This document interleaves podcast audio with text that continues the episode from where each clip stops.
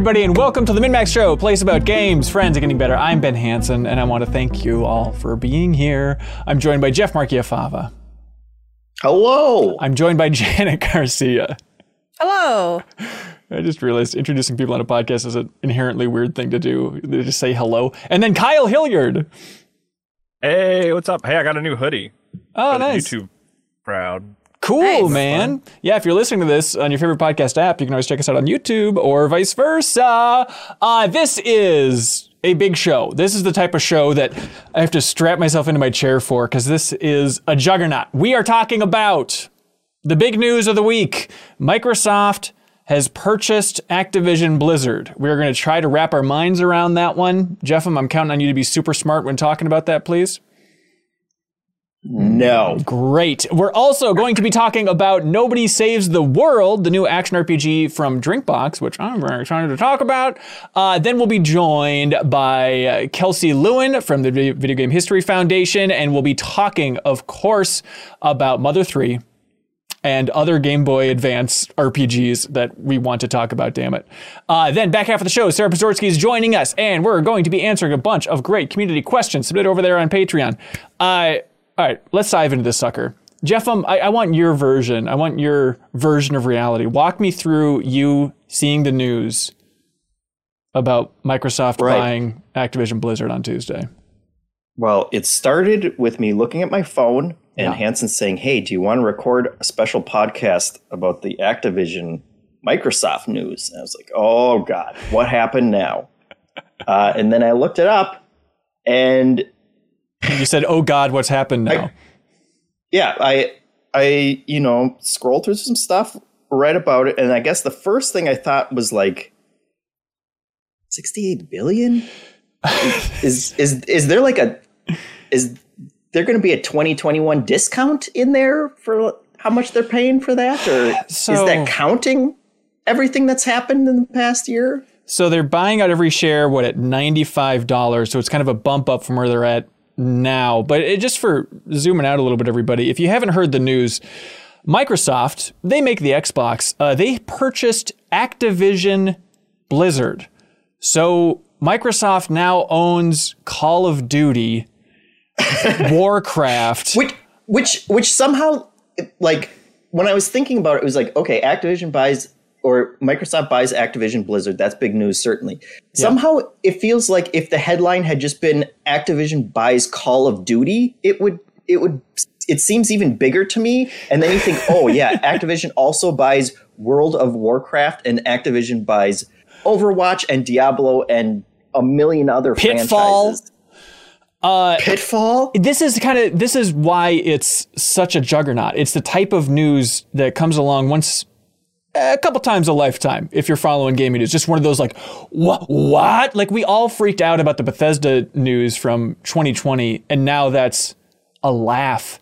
Eh, That would be, you know, just a, a tiny sliver of this overall discussion here because this is so gigantic. And like you mentioned, Jeff, um, this is $68.7 billion, 10,000 employees. Uh, Kyle, how are you feeling about this? What was your gut reaction?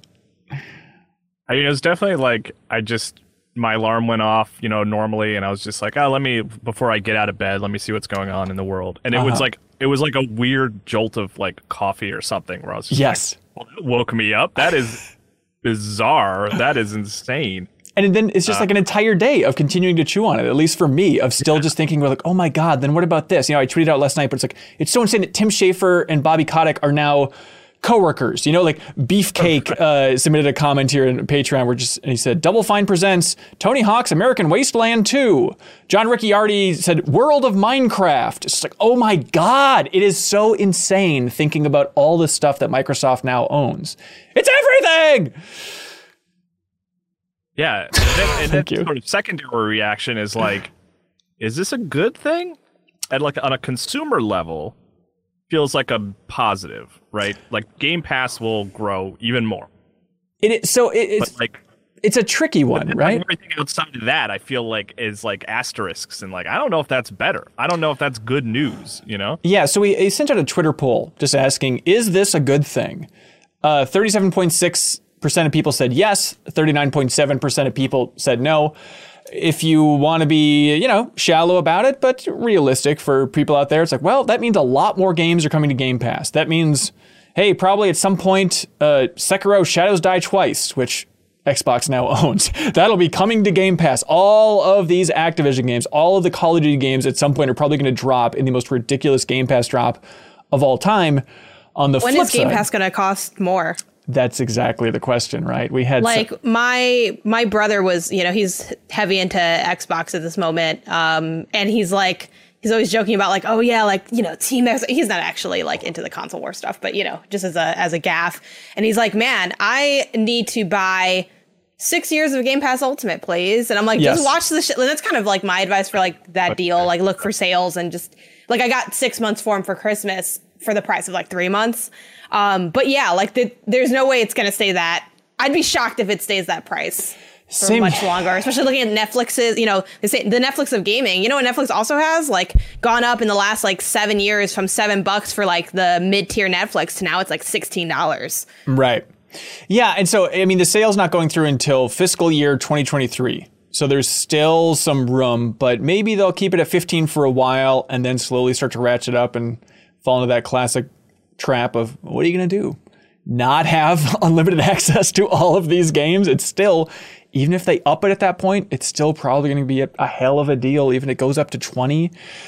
Um so uh, huge. My first reaction was like, well, there goes all of Phil Spencer's goodwill. I feel like he has done a masterful job over the last decade at this point, at least five years, of really being like, okay, yeah, he's a corporate guy, but he seems to understand where gamers are coming from most of the time. He plays games, he's cool. And now the fact that he's hitching his wagon to the Bobby He Kotick. Playing Molasses Flood. What's that? I said he got mad at me once because I hadn't played Molasses Flood. That's yet. that's a hardcore gamer. I wouldn't even get mad at you about that, Kyle. Did you play Molasses Flood? no, I never did. I'm not going to do it, Phil. Why have you me. still like? okay, that's fair. That's fair. Yeah, yeah. No, I wasn't sorry to cut you off. It was just a funny thing spite. where he was like talking about Molasses Flood with this small group of journalists, and like none of us had played it, and he was like. You guys are all like professional game video game people. I've played Molasses Flood. You guys haven't played Molasses Flood yet? And I was like, I'm sorry. yeah. like maybe if you guys said codes earlier, we'd be able to find the time. But you know, just just thinking out loud. Hang on. Molasses Flood is the name of the developer, right? Uh, well, yeah, what was the game? What was I- that but it was game? The first one about going down the river. something Flood, right? That should be the next poll on MinnMax's Twitter. The f- Like, have you played Flame in the Molasses Flood? Flood? Like, if you know, you know. Yeah, Flame in the Flood from Molasses oh, Flood. Oh yeah, just- y'all haven't played Molasses Flood. I mean, yeah, that, that's a little surprising. I mean, I didn't beat it or anything, but like, I booted it up. We all know? But booted that was it like up. that was like two years ago, though. So more games on Game Pass. Plus side, downside, obviously. Uh, hey, competition's good, and when one company in the great video games arms race just says, "Yeah, we'll just go ahead and uh, buy everybody," there's nothing really you can do about it. Everybody else, uh, this is going to get one lop like just bizarre and lopsided and uneven and a little bit scary. Like it is just if they do something which I would consider to be inevitable of just hey now Call of Duty is exclusive now Overwatch 2 that would- is exclusive I mean that's game over I think with those games, but I think with those games, like they're so contingent on having a wide player base. Like I was talking to my boyfriend about this, like in the kitchen yesterday, like just randomly making doing a podcast while eating pizza. Um, but I was like, he's like, Call of Duty is Call of Duty because of its massive player base, and to get Yeah. rid of that seems like you're you're cutting into your own money that you invested in by doing something like that. Now I think like with Starfield and stuff, where people were like is that going to be exclusive? I think that made sense because it's like a single player experience. It's like essentially, if they're lucky, the next Fallout. Like you know, if they were able to have some something as massively successful of that. Yeah. Um. But yeah, they're just kind of different things. So I don't think we'd see that. I think the most we'd see would be, um, you know, Call of Duty currently has like a nice setup with PlayStation in terms of this comes early to PlayStation. and There might be demo or early access or like little, you know, weekend buffs or what have you. I think we'll see stuff like that associated with Game Pass. Like you'll see more. Like the more privileged experience of Call of Duty will be on Xbox now, as it used to be Right. on PlayStation like the years prior, is what my guess would be for that. Yeah, and there, there is some reporting that it's going to be that kind of bonus thing, basically what PlayStation has. I mean, Microsoft had the Call of Duty big collaboration for years and years before it switched over to PlayStation, so it's going to be kind of going back to that. At the same time, eh, I I don't know. Like I think so. Their, their messaging officially is uh, here we go. Let's see where is this. So according to Bloomberg, um, Phil Spencer says, I'll just say to players out there who are playing Activision Blizzard games on Sony's platform, it's not our intent to pull communities away from that platform, and we remained committed to that. Uh, so it's that weird wording where it's like, hey, you could be clear if you wanted to. You could be clear in saying Call of Duty will remain multi platform. The fact that they're not saying that, and they said so much similar stuff about Elder Scrolls when they purchased Bethesda and everybody freaking Right. out. And now, I mean, the wording is still a little bit confusing, but it certainly seems like Elder Scrolls 6 is going to be a PC and Xbox exclusive. So they could be clear why they're not being clear. I think is clear, which is that if they say Call of Duty and all of Blizzard stuff and Crash Bandicoot and Spyro and everything is going to be exclusive to Xbox, good luck Sony.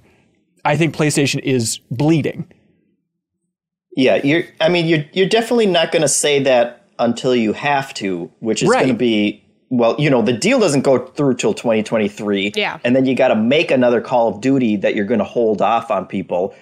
It, it's it- like the under the underlying thing of all of this.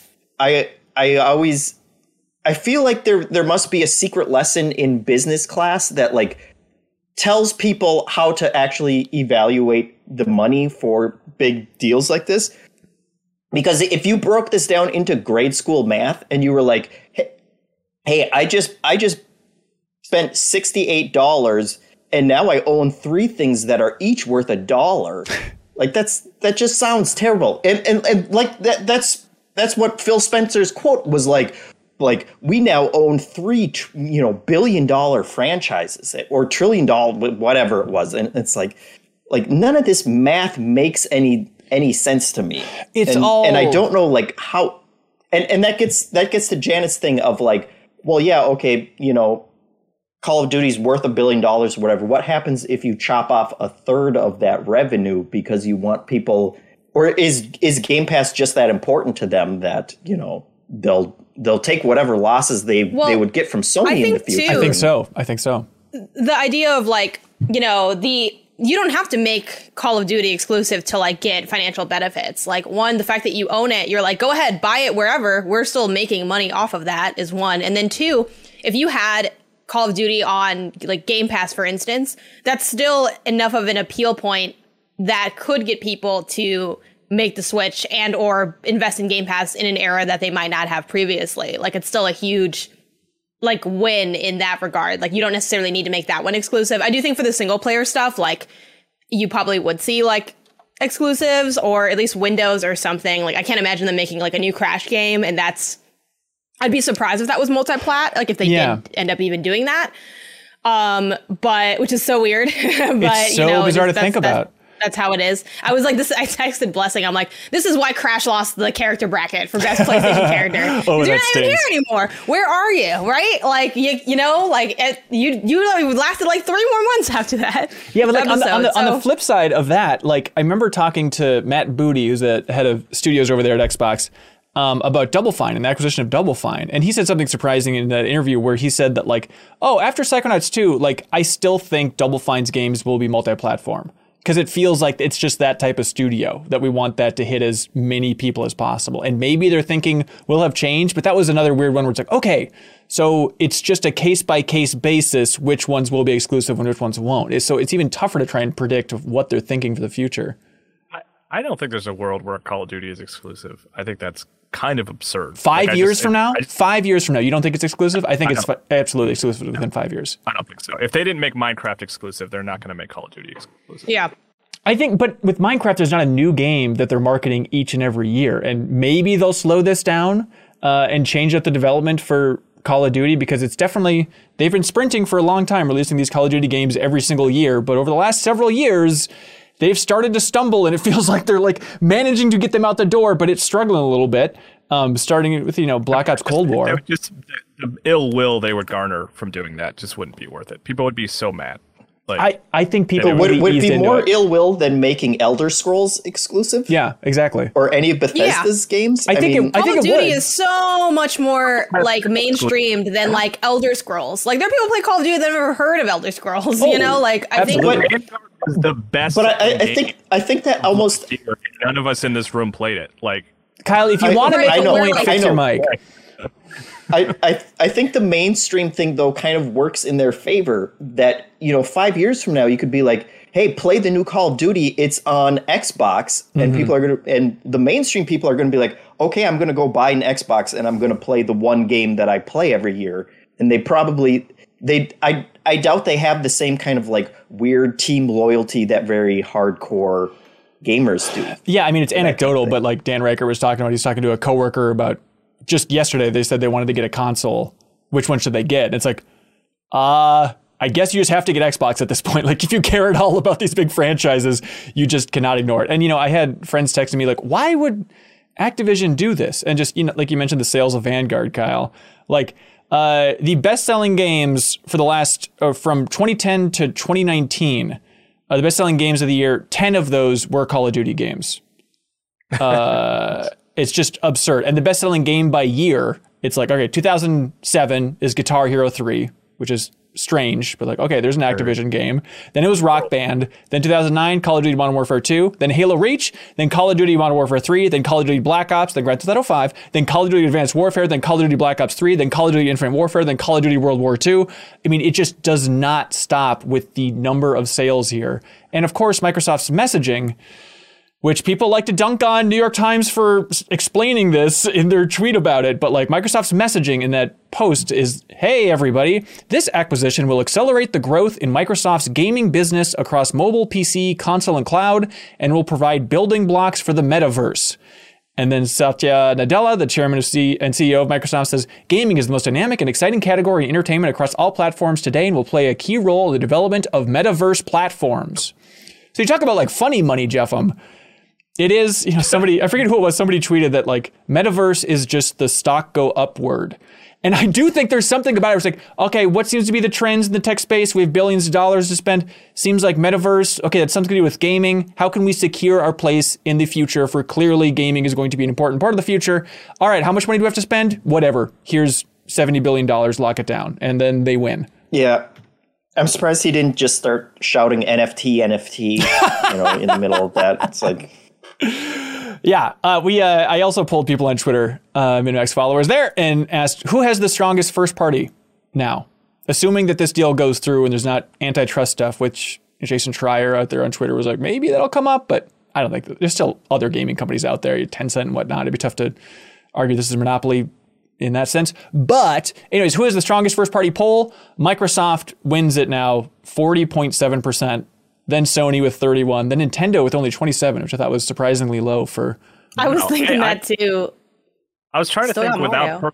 bias, I would still I still think Nintendo but has a really strong argument just in terms of like notoriety and like knowability of their characters and things like that. Like Mario's going to go a lot further than Call of Duty just in terms of like being known around the world. Yeah, but what does the Mario metaverse really look like? I don't understand it, so therefore, how good can it be?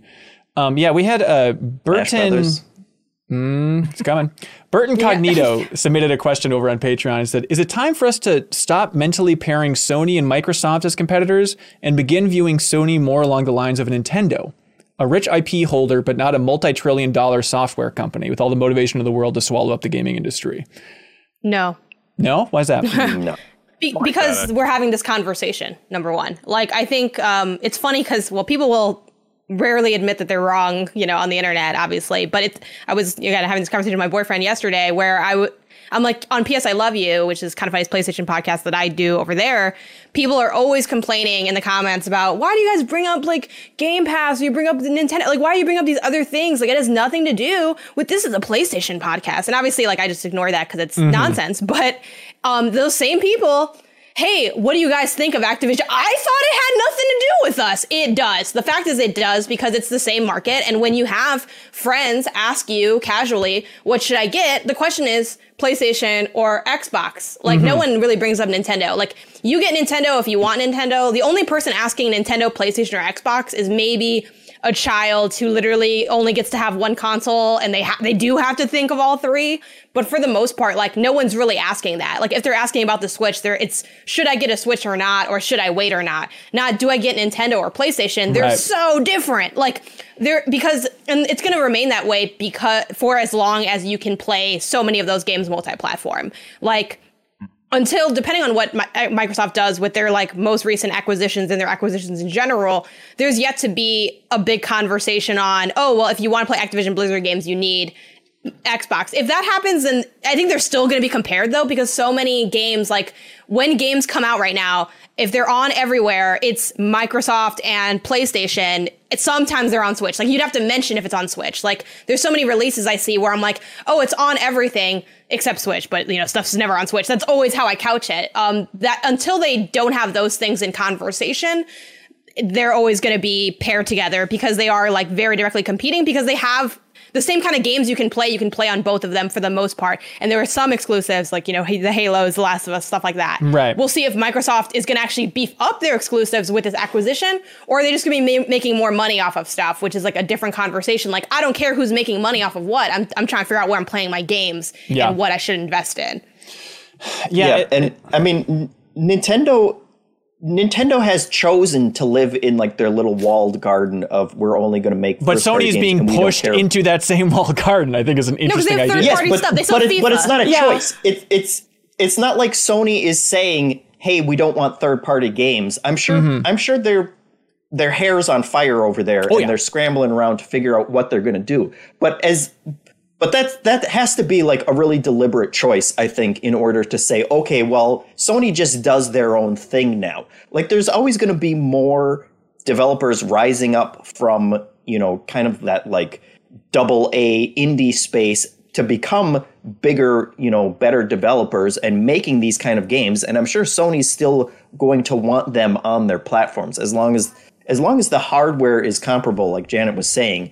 The, that opportunity is always going to be there for third party developers and nothing about what Sony has done at this point is saying that they're not interested in trying to in Right. continuing to court those different companies. I, I, they're going to continue to try for sure. And I'm not saying Sony's dead in the water completely, but like this is this could be damaging 10 years from now to the PlayStation It's- brand. It is going to be a big deal. it's such a weird it's such a weird thing and i think it was mentioned on our on our slack that like just in the past year like so you have activision and you have bethesda's games now on game pass Mm-hmm. but you also have ea play and you also have ubisoft plus Yeah. it's like what isn't on game pass at at this point? point and i'm i'm i'm sure it's only a matter of time there have already been rumors that sony is going to revamp you know playstation plus and make it into some kind of service that's going to offer more games in Yeah. this way What is the code But name for that again, it's su- Janet? What is that? Oh, um, what is The Uh, code name? it's called uh, Spartacus. Spartacus, Um, yes. Also, quick clarification: X, Game Pass does not have Ubisoft Plus. Xbox will have Ubisoft Plus. Ubisoft Plus is Ubisoft's Game Pass essentially. So they, it's like fifteen bucks. You get access to all their games. So they don't currently have the relationship they have with EA Play, which EA Play's relationship on Game Pass is also not a holistic relationship. It allows you X amount of hour access. Basically, it's free EA Play, and free EA, EA Play is very nerfed. It's not like you get FIFA for free. It's like you get eight hours of FIFA for free, unless you have an EA Play subscription. So, just to clarify, because people were excited about Ubisoft being rolled into Game Pass. I think that could still happen, but currently they're talking about bringing that service to console as it's only on PC right now. yeah. right um, right So uh, Bobby Kotick, uh, everybody's uh, least favorite person in the game industry, um, he put this in perspective a little bit because there's rumors that um, you know they were talking to Facebook. He mentioned maybe even like combining with EA, but it seemed like Activision was looking to sell. Um, so Bobby Kotick had this quote here um, to VentureBeat where he said. I think like you'd think, oh, we're this big company and have great resources. But when you're comparing Activision to, you know, two trillion dollar companies and three dollar three trillion dollar companies and trillion dollar companies and 4,500 billion companies, you realize we may have been a big company in video gaming, but now when you look at the landscape of who the competitors are, it's a different world today than ever before. Which is a jumbled way of saying, yeah, they seem like a big deal, but when we're dealing with the Amazons and Googles of the world, even he was thinking that they couldn't survive. So it's time to be absorbed. The the thing that I still can't wrap my mind around, obviously this was in the works for a very long time. But with Activision Blizzard in the back half of last year just getting raked through the coals, and even Phil Spencer getting out there early and saying, we're examining every aspect of our relationship with Activision after these accusations and reports, then the idea that this acquisition happens. uh, So it must have been in the works before Phil Spencer came out and made that comment, right? Like, is there any world where they're going out and making that comment to continue to sink the stock price so they can buy this company for cheaper? That's the part that I don't understand. Well, You made him go like, "Hmm, maybe I should take a look at them. Maybe I should reevaluate our relation. I don't know. Well, also, if I'm remembering correctly, I'm pulling up articles now. Um, he never publicly made that comment. That's true. That is to be true. clear, he made it to his staff, and I think when when those like kind of comments were going around with like, okay, Xbox said this to their staff and Nintendo said this to their staff, like the the thing that made the Xbox One stand out is the idea of like evaluating all aspects of the relationship because it sounded a lot more dramatic than everyone who's just like, hey, like we, you know, don't agree with harassment. We want to make sure that we're, we don't have that here. Mm-hmm. Like he kind of had a more extreme statement, but everyone had like that energy, which I think is appropriate and what you would expect from a workplace because like, yeah, all your workers are thinking about this. You absolutely should be doing that as management. However, um, I think we all know from having existed in the world that just because your job says something doesn't really mean anything. Like I hear, I've heard stuff at work all the time that, oh, that sounds good or great, but isn't really, it's hollow stuff. It's just, it sounds good. And it's like, yeah, like, you know, I want to make sure that this, it's like, do you? Or are you just saying something that sounds nice? Right. Um, and that's not to accuse Phil of being disingenuous it, with his staff or in that email specifically. But when I heard that news, it was, ve- it was very much like, it's good to hear. We will see. Um, And that one was weird because it was like, oh, well, are they thinking of doing something more dramatic? So then for that to end up being, you know, an acquisition, I think just is really a reminder that at the end of the day, it's it's a business and the business is about money. And if good human things happen, that's often a happy consequence, not an intention.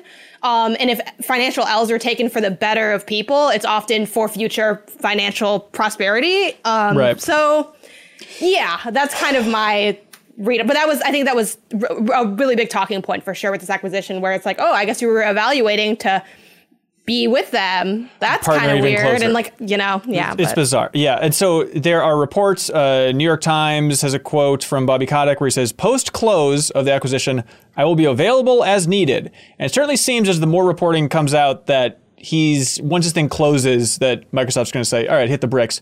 But he also has that clause in his contract where every time, or every time, whenever Bobby Kotick leaves, he gets like, what, $200 million or something. It's like, it's just, no Yeah. matter what, Yeah, I mean, uh, he's making a lot of bank from this sucker. that's that's CEOs in general. We've we've we've seen our certain CEOs make tons of money after doing absolutely nothing but destroy companies in the past as well. It's like every every CEO leaves with a golden parachute, and I I won't necessarily blame Microsoft if Bobby Kotick ends up making a bunch of money if they actually kick him out. I'll just Yeah. be happy if they actually kick him out. Yeah, and for sure. replace him with with someone. And and that that that was part of kind of everything that I was mulling over in my brain yesterday about this deal. It's like, well, you know, like Activision and Blizzard had been off my radar basically because of all of these problems with their company. It's like that those companies are just foobar at this point because of their leadership. And if if Microsoft does buy them and make substantial changes, like I don't I I certainly hadn't been seeing any of those changes take place when all of these stories have been coming out. It, it was clear that Bobby Kotick was staying in that position. This mm-hmm. seems like one of the few opportunities where we could see big changes if Microsoft wants to make them. And I would, I'm, I guess I'm cautiously hopeful that they would. I, you know, as much as as much as you can believe in any corporation that would be willing to make those changes, I guess I would hope that they would. yeah, there are weird potentials for silver linings here. Even stuff like Blizzard, you know, you you hear for so long outside of even the you know the reports of harassment and just a terrible uh, work environment for a lot of folks in those studios. Um, hear so many reports about Activision culture encroaching on Blizzard culture over the last 10, 5 years, right?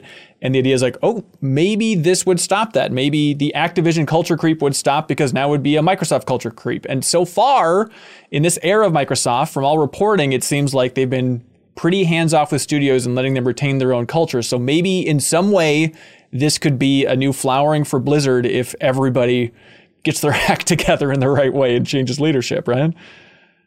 But who knows? Yeah, Uh, I mean that's, that's the optimistic view. yes, still a million questions to go. Um, like, are we going to get People that? will lose their jobs. Like it's like it's just gonna happen, right? There's gonna be redundancy. That's just gonna, right? Is is that just an assumption, or do you think they're hands off enough that they'll be safe? Microsoft has very much been hands off. You know, when they buy like Double Fine or something like that, it's you. You certainly get the get the sense that their messaging is like, we like the crazy things that you're doing. Just keep mm-hmm. on doing them, but we'll be signing your paychecks now. And I feel like with Activision and Blizzard, this could be one one place where Microsoft is like, man, we could do a lot with Call of Duty now that we now that we own it. Like if it feels like a place where they could step in and kind of be more of a you know managing force, especially because it feels like both companies need it at this point. Yeah, yeah.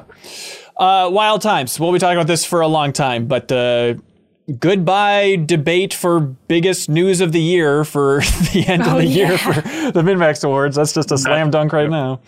Uh, hey, in other world, uh, in, in other world, uh, Nobody Saves the World came out uh, on Tuesday, and I feel so bad that it just got completely annihilated by this news and no one was talking about it because this juggernaut of juggernaut of news hit. But this is the new game from Drinkbox Studios, who made the Guacamelee series, Tales from Space, Severed. Um, we've all been playing it, yes, Yeah. yes. Um, let me. I adore this game. I have not been as addicted to a game as I am to Nobody Saves the World since Stardew Valley. Like this game Wow. just grabbed me by the jugular. Like genuinely, if I would have played this last year somehow, it would have been in my top three for games of the year. Uh, it is if like God of War doesn't release this year and Legend of Zelda Breath of the Wild 2 doesn't release this year, like I I think it could take my game of the year. I love Nobody Saves the World. I thought you were gonna say like if God of War combined with like something else. I'm like, where's he going with this? Like, No. I'm like, oh, should I play a different game? No, I I also loved it. I it it is the. I mean, it's kind of fun, funny because like right where it's January 19th at the time of recording this. So Right. obviously not much has come out, but currently game of the year, right? But it is honest, genuinely like the first thing that I've been excited about this year, but frankly also like the most recent thing I've been excited about in a little while, which that's kind of not that interesting of a take because I play like an insane amount of games. Right. But that being said, I'm also, you know, I'm dipping into a lot of stuff and this is the first thing that's grabbed me um, of the last things that I've, I've tried out. But uh, what's everyone else's general read on it? I, I want to hear more about why you like it so much, Hanson, because my and it's I'm, I'm going to sound very negative, which I do not mean to be at all. But my reaction was like, oh, this is nice. Like, Yeah. I, like I was just like, fine. I don't really like switching characters. I'd rather just play as a singular character. Oh my God. What are you talking about? Okay, so That's just in general. I mean, across the board, I don't like switching characters in video games. I like to really focus on one character and really get to know them, which is maybe why this isn't clicking for me. Maybe it's just not going to be my kind of game, which is fine. But I, I want to know. I like. I was surprised to hear how head over heels you were. Oh my I- I would love to. I think I think a certain amount of it too um, is just going in completely blind for this thing. Like, got a code early. Sure, I'll boot this thing up. Okay, seems to be like some Zelda style action RPG, Zelda Diablo fusion. Okay, got it. And then, oh, I can transform into a rat. That's interesting.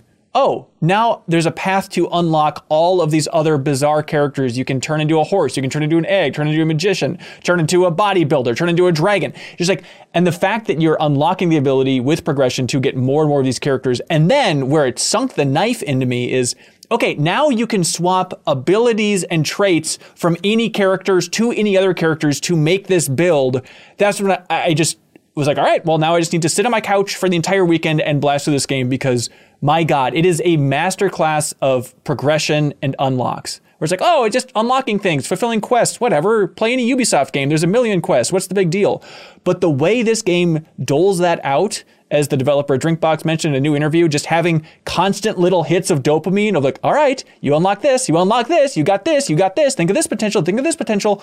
It is just it is damn near the perfect game in my mind. Like seriously, I just am nuts over this thing. Uh, Jeff, um, this seems like your type of game since you like Diablo so much. Yeah, I I have only unlocked like half a dozen characters so far. Yeah. um, and not certainly not the ability to switch abilities between them. Okay. Um, but yeah, I I guess I'm somewhere in between you and Kyle, or maybe I'm I am where Janet is at this point. Like it, it's fun and it's cool, and I like I like switching to different characters in order to use very specific abilities in kind of that that Metroid way where it's like, okay, there's a small hole here. I can't get into it, but now I can turn into a rat, so therefore now I can go through this. And, like, the more And- that you go on. using on- the different abilities like that. Yeah, and it's really fun that they have different quests and objectives in the overworld of like, I don't know how I'm going to do this. Like this slug says that his wife's dead and he's I sad, and that's a quest. I was like, that what is quest for how, the what am I supposed to do? Yeah. Okay. Uh, so I I think this game's great. Um, that's what I rated on my scale. I, I did a formal review of it. I gave it a four out of five. I have a five point scale on Pentapixels. Interesting. And um, yeah, I I loved it. I think they really did execute. You know, to what Hanson mentioned on what their goal. It's funny because I wrote, I wrote the review and I tried to really you know always write that like in very much isolation, so I didn't look at any of the other stuff. And then when I was done, I was looking at like either the Steam page or like one of their like it made the Xbox page, I think, and they mentioned like themselves about how good they are at like handling grind. And I'm like, oh, they're so aware of what they did well here. And Yeah. I feel like that's very clear in the construction of the game.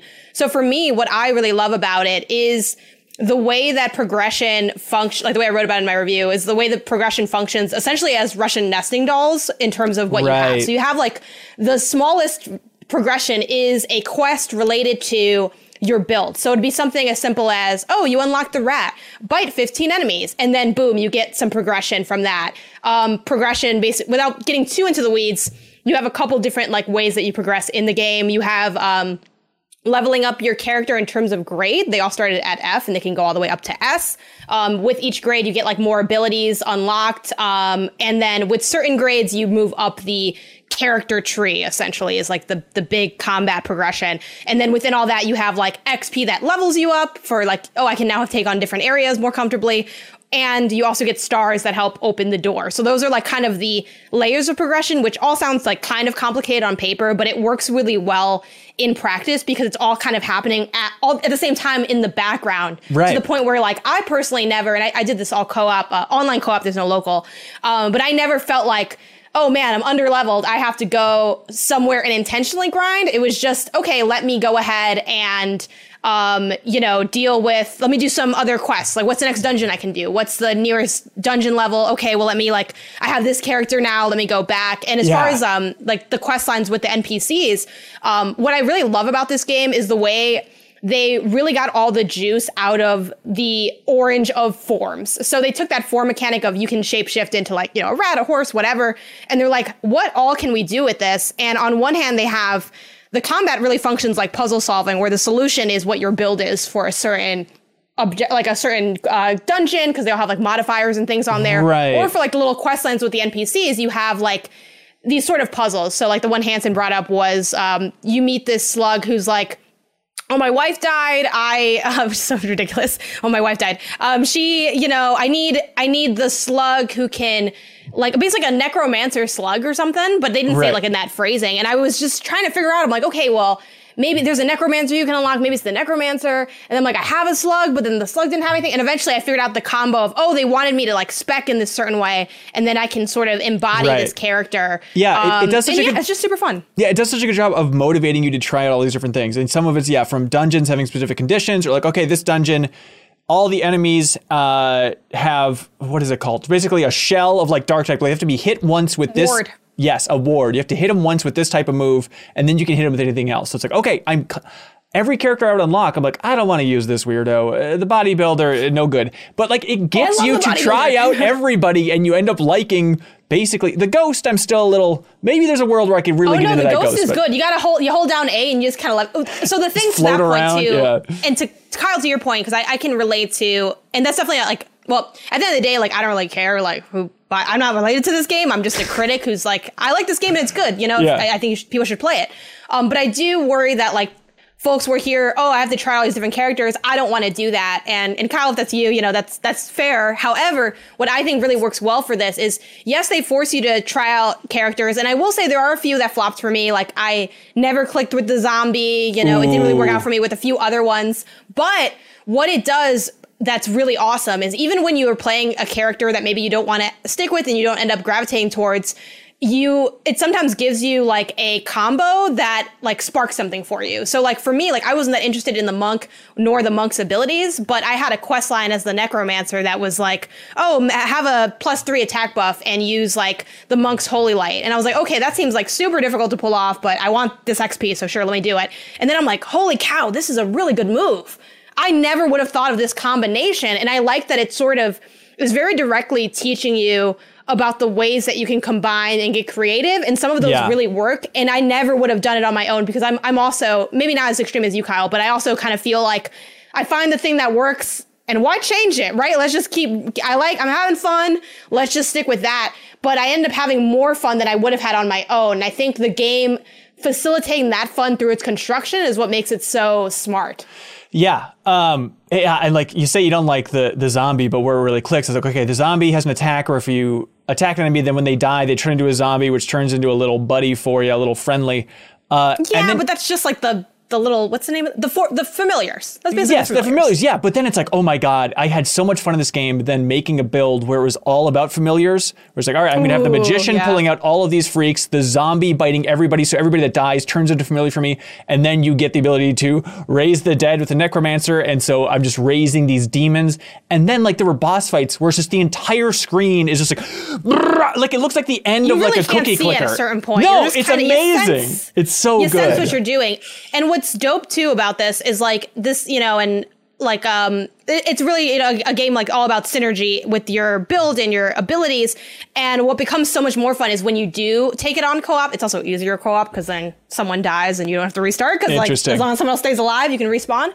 Um but i loved playing this co-op um, and did the whole thing co-op because that be- it becomes so much deeper because now it's like there's the synergy with me and my build, but there's mm. also what my partner's doing and how we can work to inform each other. Where it's like, okay, well maybe we both shouldn't be like you know melee focused. Maybe I'll do I'm going to do the range stuff and you're going to do this, or like there's different you know as Ben mentioned like wards or shields that enemies have.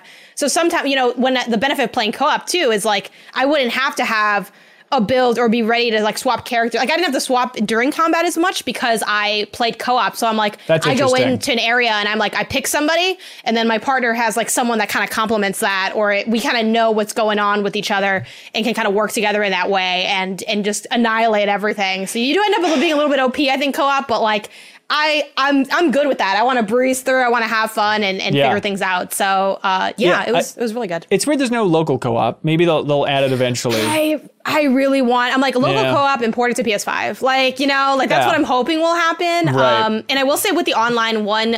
One sticking point for me, which I think is so weird, um, they don't let you get too far from each other. Like they do that thing that they do in local co-op, where if you're too far, you like die. Oh, interesting. But I'm okay. like, why? We're have different screen. Like, isn't that the point of having the different screens? That but is, uh, you know, and I'm not a developer, but there's probably I, some reason. Yeah, definitely like a, a small gripe. But um, yeah. there were some things I didn't like about it, though. I, I will say the, um, especially towards like that mid to end section. I think one issue it runs into is trying to ping pong around the map to like like I liked what I have to do to get my like quest and my XP. Like doing the quest is fun, doing the dungeons is fun, exploring the world is fun. However, setting yourself up to do those actions can be kind of a pain because there are load screens, not super long. I'm on a Series X. Sure. In between the bigger areas, and they do have fast travel, but it is Link's Awakening remake fast travel, which I feel like is not good enough. It you're is where you're going points. from one teleport to another one. Sure. Which can be good enough if you have enough teleporters. But there were a lot of times where I do I'd walk over to do a quest line. Now it's like, okay, let me walk back to a teleporter. Let me look at my map. Where can I go next? What has an exclamation point? Okay, it's like you have to go through a lot of mental processing to figure out what your next thing is because the game does not facilitate quest tracking right. or waypoints. Um, and I think for me, that's like the number one thing I didn't like about the game, where it did feel like that part did feel like a slog, where I felt like there's fun things happening and then I'm going in between the fun. Um, that does get mitigated a bit with you can buy infinite quests in this game. So one infinite quest you get towards the end, mechanical spoilers, is you get XP from just moving. And I'm like, now I don't mind walking around the map. Exactly. But you get that super late. So I'm like, sure eh, you know. But yeah, Uh, yeah, it's uh, like you mentioned, it's uh, not on PlayStation, not on Switch. It is an Xbox exclusive. Uh, fun times for that. Uh, on Game Pass, of course, um, but also on Steam. And so I'm sure it's a time thing, six months or a year, and it'll eventually be out on other stuff. But Jeff, I hope you stick with it. Yeah, I want to. Okay, good. And uh, I've enjoyed what I played so far. I'm Oh, not great. pooper like Kyle or anything. isn't it? Aren't you just thankful, Kyle, that it's not a roguelike? Uh, Maybe. Off as not liking it. I, just I was, know, I know. Like, how much you loved it. If You were just like, I- oh, I gotta change people, and then I get all these new abilities. I hate that. I, I will say this. game this game has been- some kind of action. I just if I don't, I want to avoid that as much as possible in any video game. I don't. It is a very menu heavy game. It is very don't menu wanna- menu heavy. Kyle, your mic is such dog. Yeah. I didn't know what you said though. Like we worked through it together. Um, but one thing I will say is it's been interesting talking to other like critics who, and now now the game's out for everybody. So just people playing the game and getting their takes. Because I will say, I wouldn't go as far as say it's a divisive game because it's a little dramatic. But Yeah. um, like for me, like it's like you know, great great game, right? It's four out of five on my scale. I'd give it in like an eight out of ten on a, a ten point scale. Sure. Um, but a lot of people are more of like. I've also met some like people that are more in that okay range where they're like, you know, a lot of um, you know, people were kind of funny. We're like, oh, it's kind of disappointing. Like I was kind of, I was, you know, I was looking forward to it, and I'm not a fan. And I thought they were crazy. Yeah, like I jumped onto a call, like you know, to talk to, like we end up talking about it, and I was blown away because I.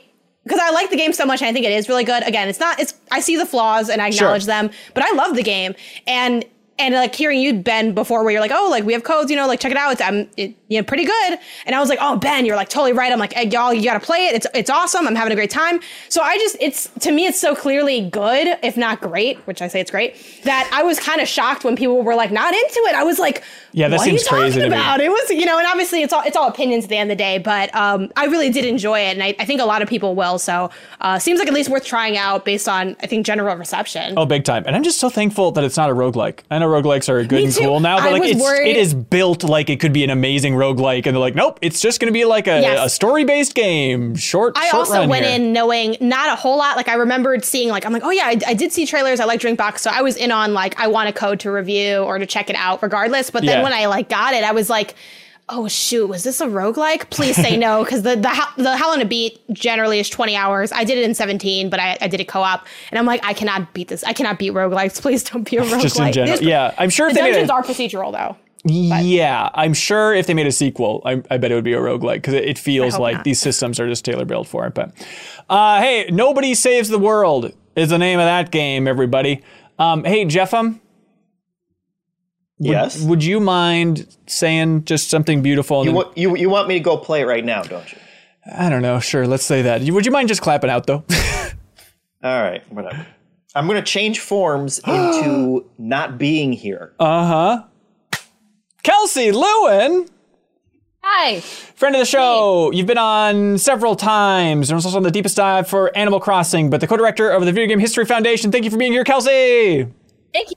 Thanks for having me. Absolutely. Uh, we're going to talk about some old stuff, and it's like we should probably reach out to Kelsey. We're talking old handheld RPGs. It seems like a waste not to get you in on this conversation. My jam. It really is. Yeah. I mean, how, you must be contacted all the time just with people like, hey, I'm talking about this retro game or this thing in the game industry that's more than five years old. Will you just help us out with it? Is that just a big part of your life now? Yeah, that happens a lot. Um, but you know, it happens, and sometimes people are like, "Well, okay, this game is old, therefore you must be an expert on it." I'm like, "That's not really how it works." I've been asked to be on a couple podcasts sometimes where they're like, "Okay, we're talking about the about Super Metroid," and I'm like, "Well, I, I know some things about the development of that game and stuff, but like, I'm not not also a Metroid expert." Right, right. I mean, it's kind of, I guess, the equivalent of when we meet somebody and we say that we work in games, and they're like, "Oh, okay, so Roblox." And it's like, well, no, I don't know about that the one. yeah, I don't know about the popular games. If you want to talk about Stuntman on PS2, I'm your boy. Here we go.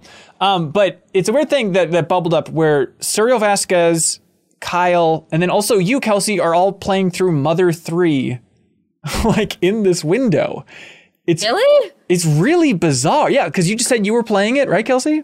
Yeah, I I just beat it like like, I don't know three or four weeks ago. I was playing it over uh like Christmas time, That's amazing. And then Kyle, for some reason, you jumped into Mother 3 too?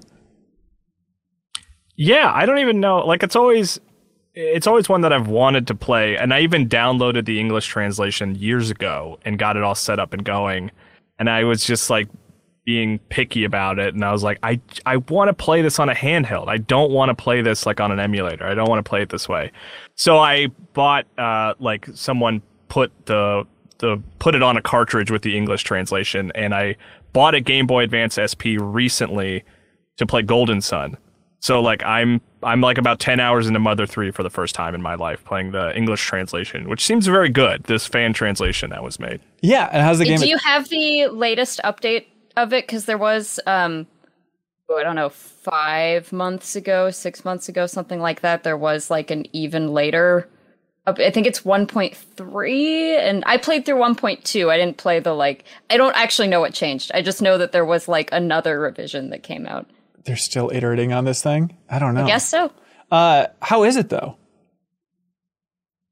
Uh it, it's it's good. It's Oh, good. I mean there's a lot of things about it that I just didn't know because I'd never looked into the story of Mother 3. Like A, it's like much darker than I expected it to be, especially in the first few hours like some bad stuff happens and it's sad. Like it is legitimately. I legitimately genuinely sad. cried. Really? Yeah, Wow. actually, in the first 10 hours of the game, cried. this is I okay. don't, I don't know if you did, Kyle. You don't have to. You don't have to say you cried or not, but I.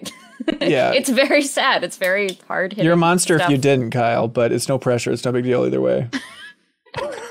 I, I won't I don't I didn't cry, but I do I do understand why people would cry if that makes sense. Like it is it is I think part of it is also it's just a very happy looking game and like Earthbound was pretty lighthearted and to sort of be like sideswiped by this event in the first I don't know 2 hours or something like that. I was like, "Oh, th- okay, this is what this game's about." And it then from there it's kind of about at least as far as I've gotten. Kelsey has beaten it. I haven't beaten it. But like it seems like it's about the idea of happiness and like what that means to like what does it mean to be happy? Were you already happy before things changed in your life and what does that mean? And it's like it's just not what I expected from the game, but I'm I'm embracing it and really loving it. And then the other thing I didn't know is that Lucas is a twin. I had no idea. What? Yeah. Weird. His brother's name, at least in the English translation, is Klaus, C L A U S, which That's is just. Lucas rearranged. Which Very I good, figured very out at the very end of the game, which it doesn't tell you. I just like happened to make that connection at the very end of the game. Um, I'm sense. pretty sure their names are the same in Japanese because if you break that down into like Japanese letters, you can also still arrange those to those same. It, it still works. Right, right. Okay. Yeah. So we should probably back up a little bit for folks. Mother 3 is the sequel to Earthbound, the Super Nintendo RPG, and it is number one on the list of games that people are screaming needs to be localized. It's never been brought to the States. Uh, and a fan translation was made years ago. And so you might know Lucas, who's the main protagonist, because of Smash Brothers. Yes, Kyle? Uh, I just wanted to quickly say one of the reasons that I just finally decided I wanted to like play it is because I've given up on it ever actually being officially released by Nintendo. I've officially assuming it's not going to happen, so had to take matters into my own. I, I think that's fair. I was amazed looking into the history of this thing that it came out in 2006, which seems so strangely late for a Game Boy Advance game. And then, like, the more you dig into this, and I'm sure you're a master of this, Kelsey, but like, the more I dug into it, the more it just gets confusing. The idea that they were developing it for Nintendo 64, but then stopped development and then started development again, but said, let's just make it 2D for Game Boy Advance. Like, how often do they stop development midstream and then say, yeah, but let's go from 3D to 2D? Like, if anything, it's the other way. Yeah, I, I, I can't think of another example. I mean, you don't typically at that point you just cancel a game, right? You're like, we've Right. been working on this for years and years, and if it's not going to happen, and if it's not going to release to you know find its audience when we release it now, because um, they got pretty darn far with that 64 version. Like it, it was so far done that like there have been people at Nintendo who have said like it would be kind of cool just to show this even though it's not done it's never going to happen but like right. that that was that was the sentiment where it's like it's pretty close you know parts of it are pretty done and then um you know i mean i'm sure it still had a lot of polish work to do and stuff, but like all of the bones were there, is my understanding. Like it was, it was getting there. There's there's footage out there that you can find from what 1999 Space World, um, and it's fun then because you can like line up the shots side by side and see Nintendo's pixelated demake of like that N64 RPG with Mother 3. Um, but yeah, it has become. I, I, I would I wouldn't say it'll never happen. Like it seems. I. Really? It? No, is it too weird to release? You think nowadays? Yeah, I mean, I don't want to get into any spoiler territory, obviously, but um, having played through the whole thing, I just think it's far more trouble for them than it will be worth. Do you want to shed any light? Is it what, what's weird about it? What, what are certain sections like that's so messed up? I'm scared.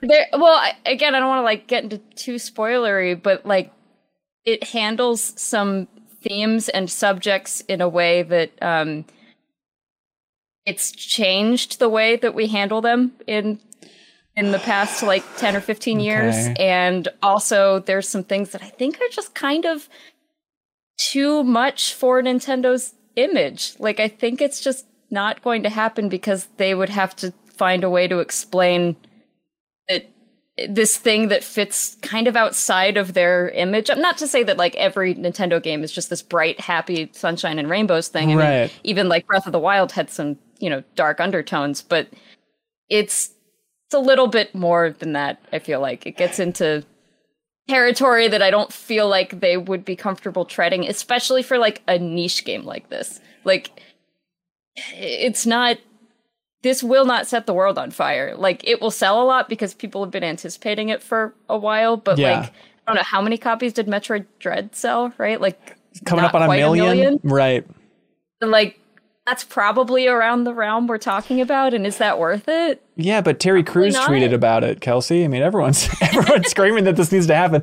But like, I feel like they were testing the waters a couple years ago with that Earthbound Beginnings of releasing the first game in the series on Wii U, and I'd imagine just nobody bought that one because it's, I don't know, maybe they were. It was such a weird move, wasn't it? That they were trying to inch towards that, but everyone's like, yeah, yeah, we don't want the prequel. We want the sequel that is supposedly great, not the kind of lesser version of Earthbound that we already played. Um, so I don't, I don't know. Maybe, maybe you know what? You're more in the know, but I just think in a world where they release Star Fox 2, like never say never. It's still conceivable, and like. I, I don't know. Do you think Nintendo would really be that scared about like, oh no, people are going to write think pieces about this game is too mature and some things haven't aged well. I think just they'd be so happy with the groundswell of love that they would get by just announcing it rather than intricacies of the plot three fourths of the way through, right? I don't think it's a I don't think it's a like think piece thing. I think it's like a you know, if that becomes something that parents catch on to and they're like, "Oh, Nintendo makes games like this," then maybe they lose some ground in that in that area. I don't know. I'm not Interesting. I- I'm not a literal insider. Like I can't get inside Nintendo's brain and and say for sure, but If you having can. but having played it, I'm like, yeah, no, this is unlikely. This, Huh. I'm more intrigued now. I mean, Me I'm too. going right like- where I'm in the game. Is I'm going to a bar. Get ready to bleep this, Hanson. You kidding Called me? the Titty Boot. Oh, Kyle, please. Cannot have that. Hey, titty is a scientific word. you don't need to bleep that. Are you taking a note? I don't know. I guess not. Look, it's in a Nintendo game. I guess it's fair game.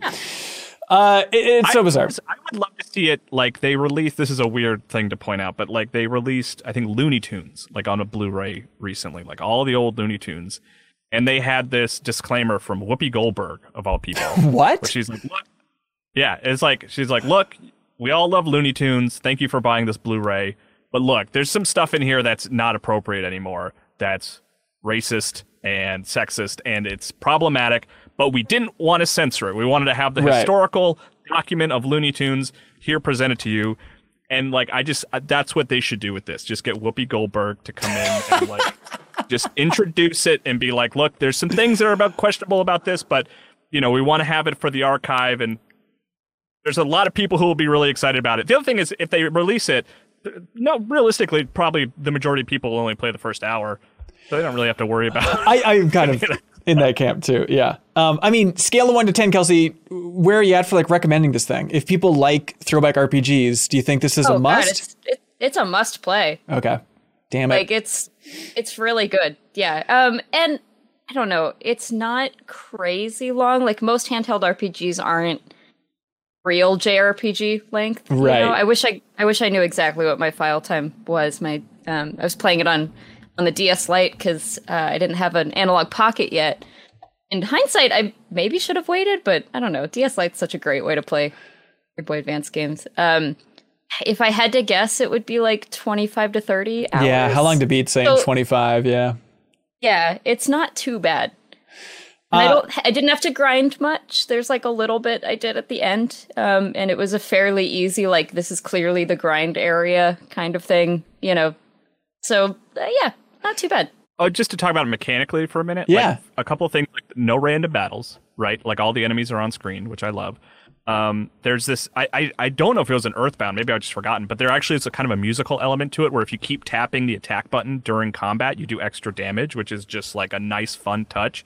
And then also, you can just hold down a button and like uh, your character just sprints in any direction, which is like perfect for this kind of game where you're just tracking long distances because you're not you don't have to hold down the d-pad to travel you can just let them sprint and it's like it's just a bunch of little things like that that make it feel a little bit more modern than earthbound. You know Yeah. it feels like a, a Game boy advance uh, jrpg and i like it's more accessible than i expected it to be and i really like it for that reason. Yeah, we I think it's interesting that you brought up the sprinting part because I think that's the one part that feels a little old to me and like uh, maybe we hadn't quite figured out the standard way to sprint in a video game yet because I prefer the like hold down B and D-pad thing because you're just more in control that way, right? Like you don't have to you can stop sprinting at any point without coming to like a screeching halt. Um but I don't yeah, I mean I hadn't thought about it that way. I'm like, yeah, okay, if you just need to like flex your hands for a minute or something and you know let them run, sure. Yeah, we were talking uh, on last week's episode, was it? It was the week before about like that difference in feel between Game Boy Advance RPGs and Super Nintendo RPGs, even though they seem so similar. And somebody uh, in on Twitch had a good way of describing it, and I forget their name. I'm sorry, but they said like, yeah, it just feels like there's kind of a Duplo feel to Game Boy Advance RPGs because everything has to be bigger and bolder because of the small screen. And then in the modern era, if you're playing that on something other than the original system, it just has such a cool, big, chunky look. And that's kind of that sea of stars, je ne sais quoi, you know?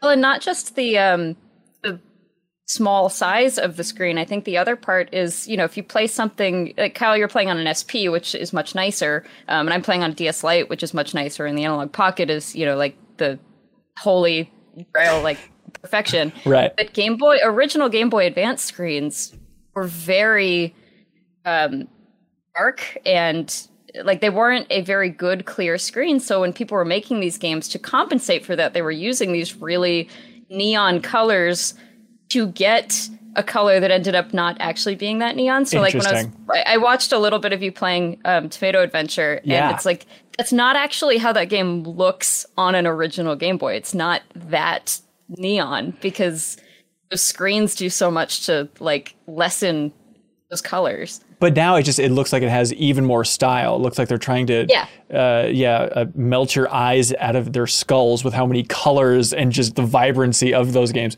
Yeah, like you mentioned, uh, I lost my mind recently, and there's a game called Tomato Adventure. Uh, which is the second game, I believe, from AlphaDream, which is the studio that went on to make the Mario Luigi RPG series for Game Boy Advance and all the handhelds there.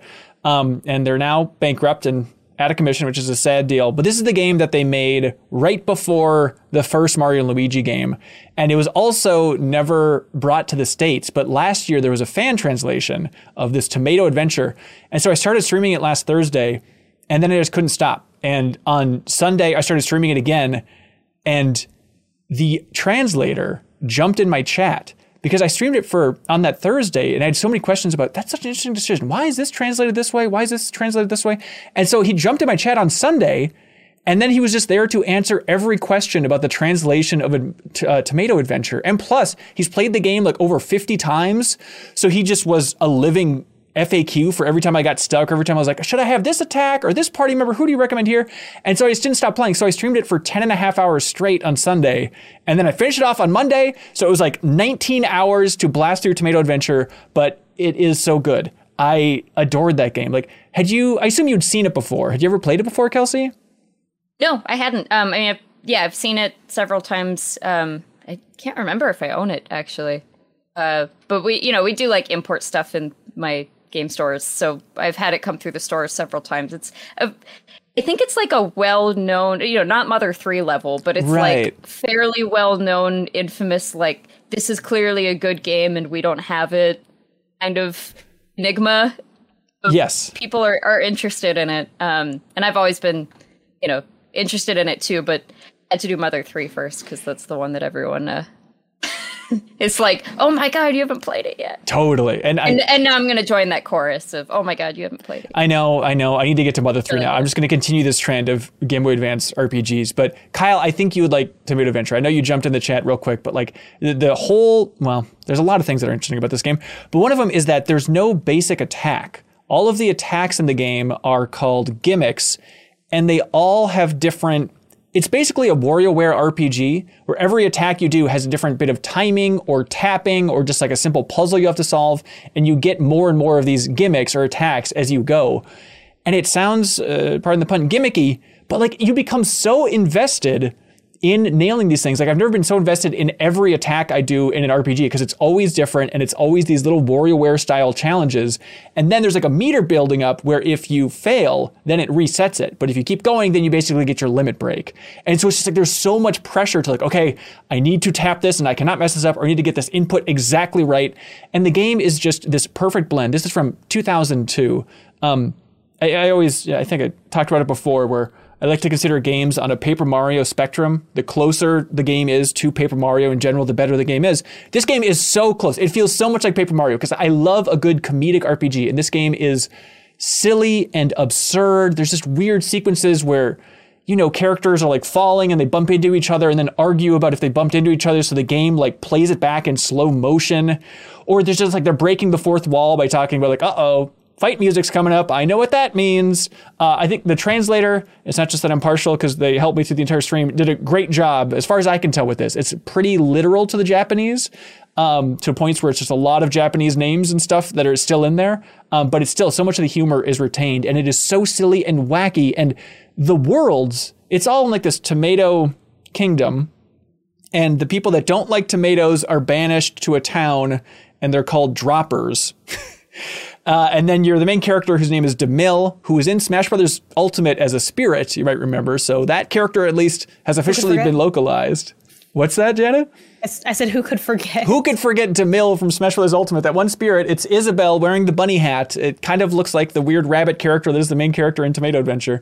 Um, but then you go down this in this journey, and it for a lot of it does not involve tomatoes at all. And every single area you go to is absurd. It's like okay, here's a toy world. Here's Mayo Town. Here's a sunken ship, but it's all Christmas themed.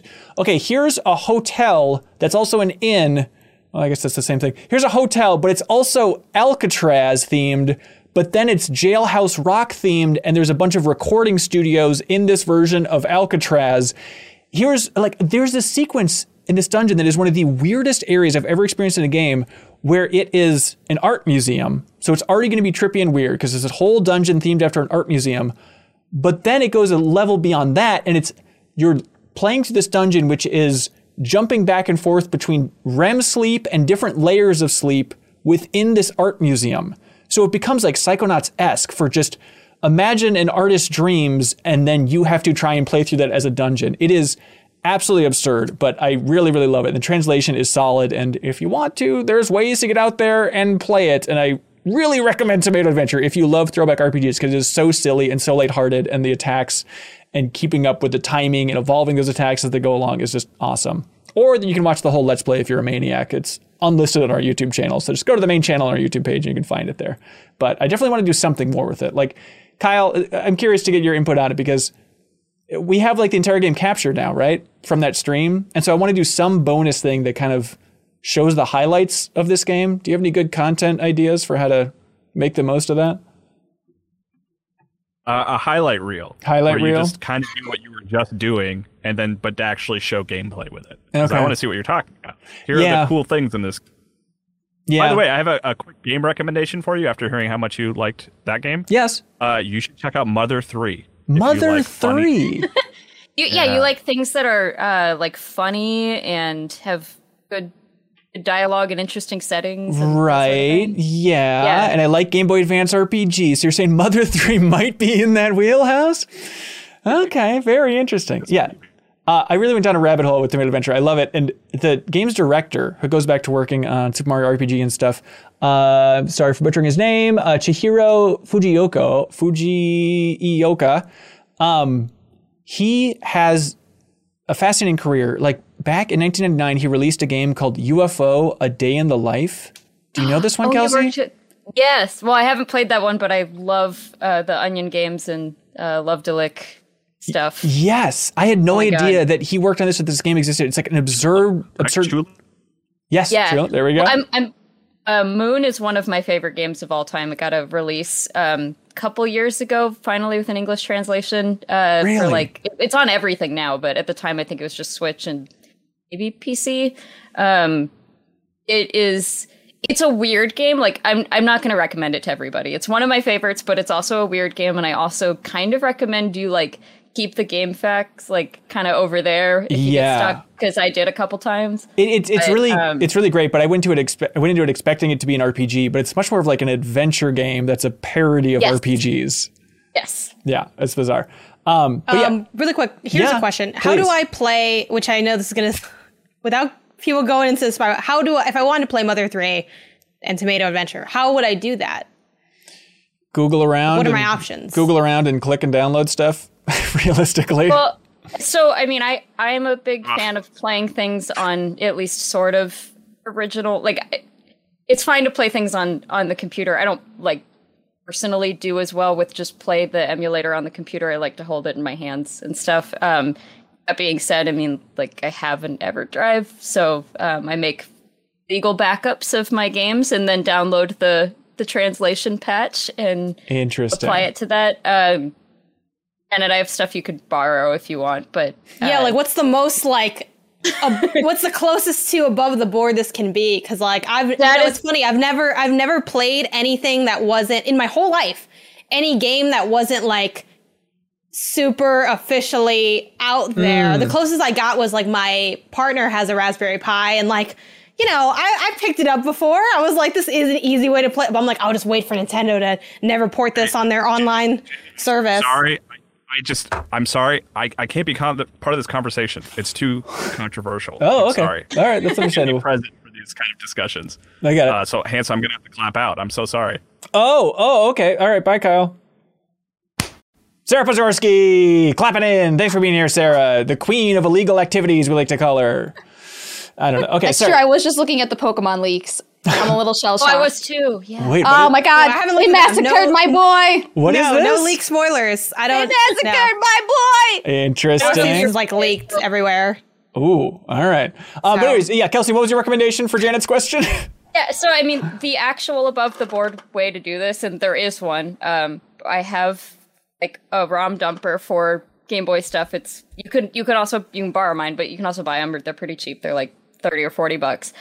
You can dump. You can make a legal copy of the Japanese game, and then you can apply the translation patch to that. So Okay, that is complicated. that is the like actual legal way to do it. Um, there's easier ways, but Yeah. there's your above I'm like the a board. I'm like a gaming prude, so I'm Uh. like I only like I'm still on the physical car. You know, I'm going to Target and stuff still. I'm like I can't be involved in this. You know, all this other stuff. Also, I just don't the the technological like actually even though it's just googling and downloading stuff. I'm like I don't know. It doesn't. It doesn't. It's not. It doesn't feel right. You know what I mean? Yeah, I I think that's fair, and I think that's like honestly the biggest argument for something like Mother Three happening is like, yeah, a lot of people I think would play it and are excited to play it, and like just don't really want to go through the hassle of like having to learn any of that. Like, it may not even be a moral. arts.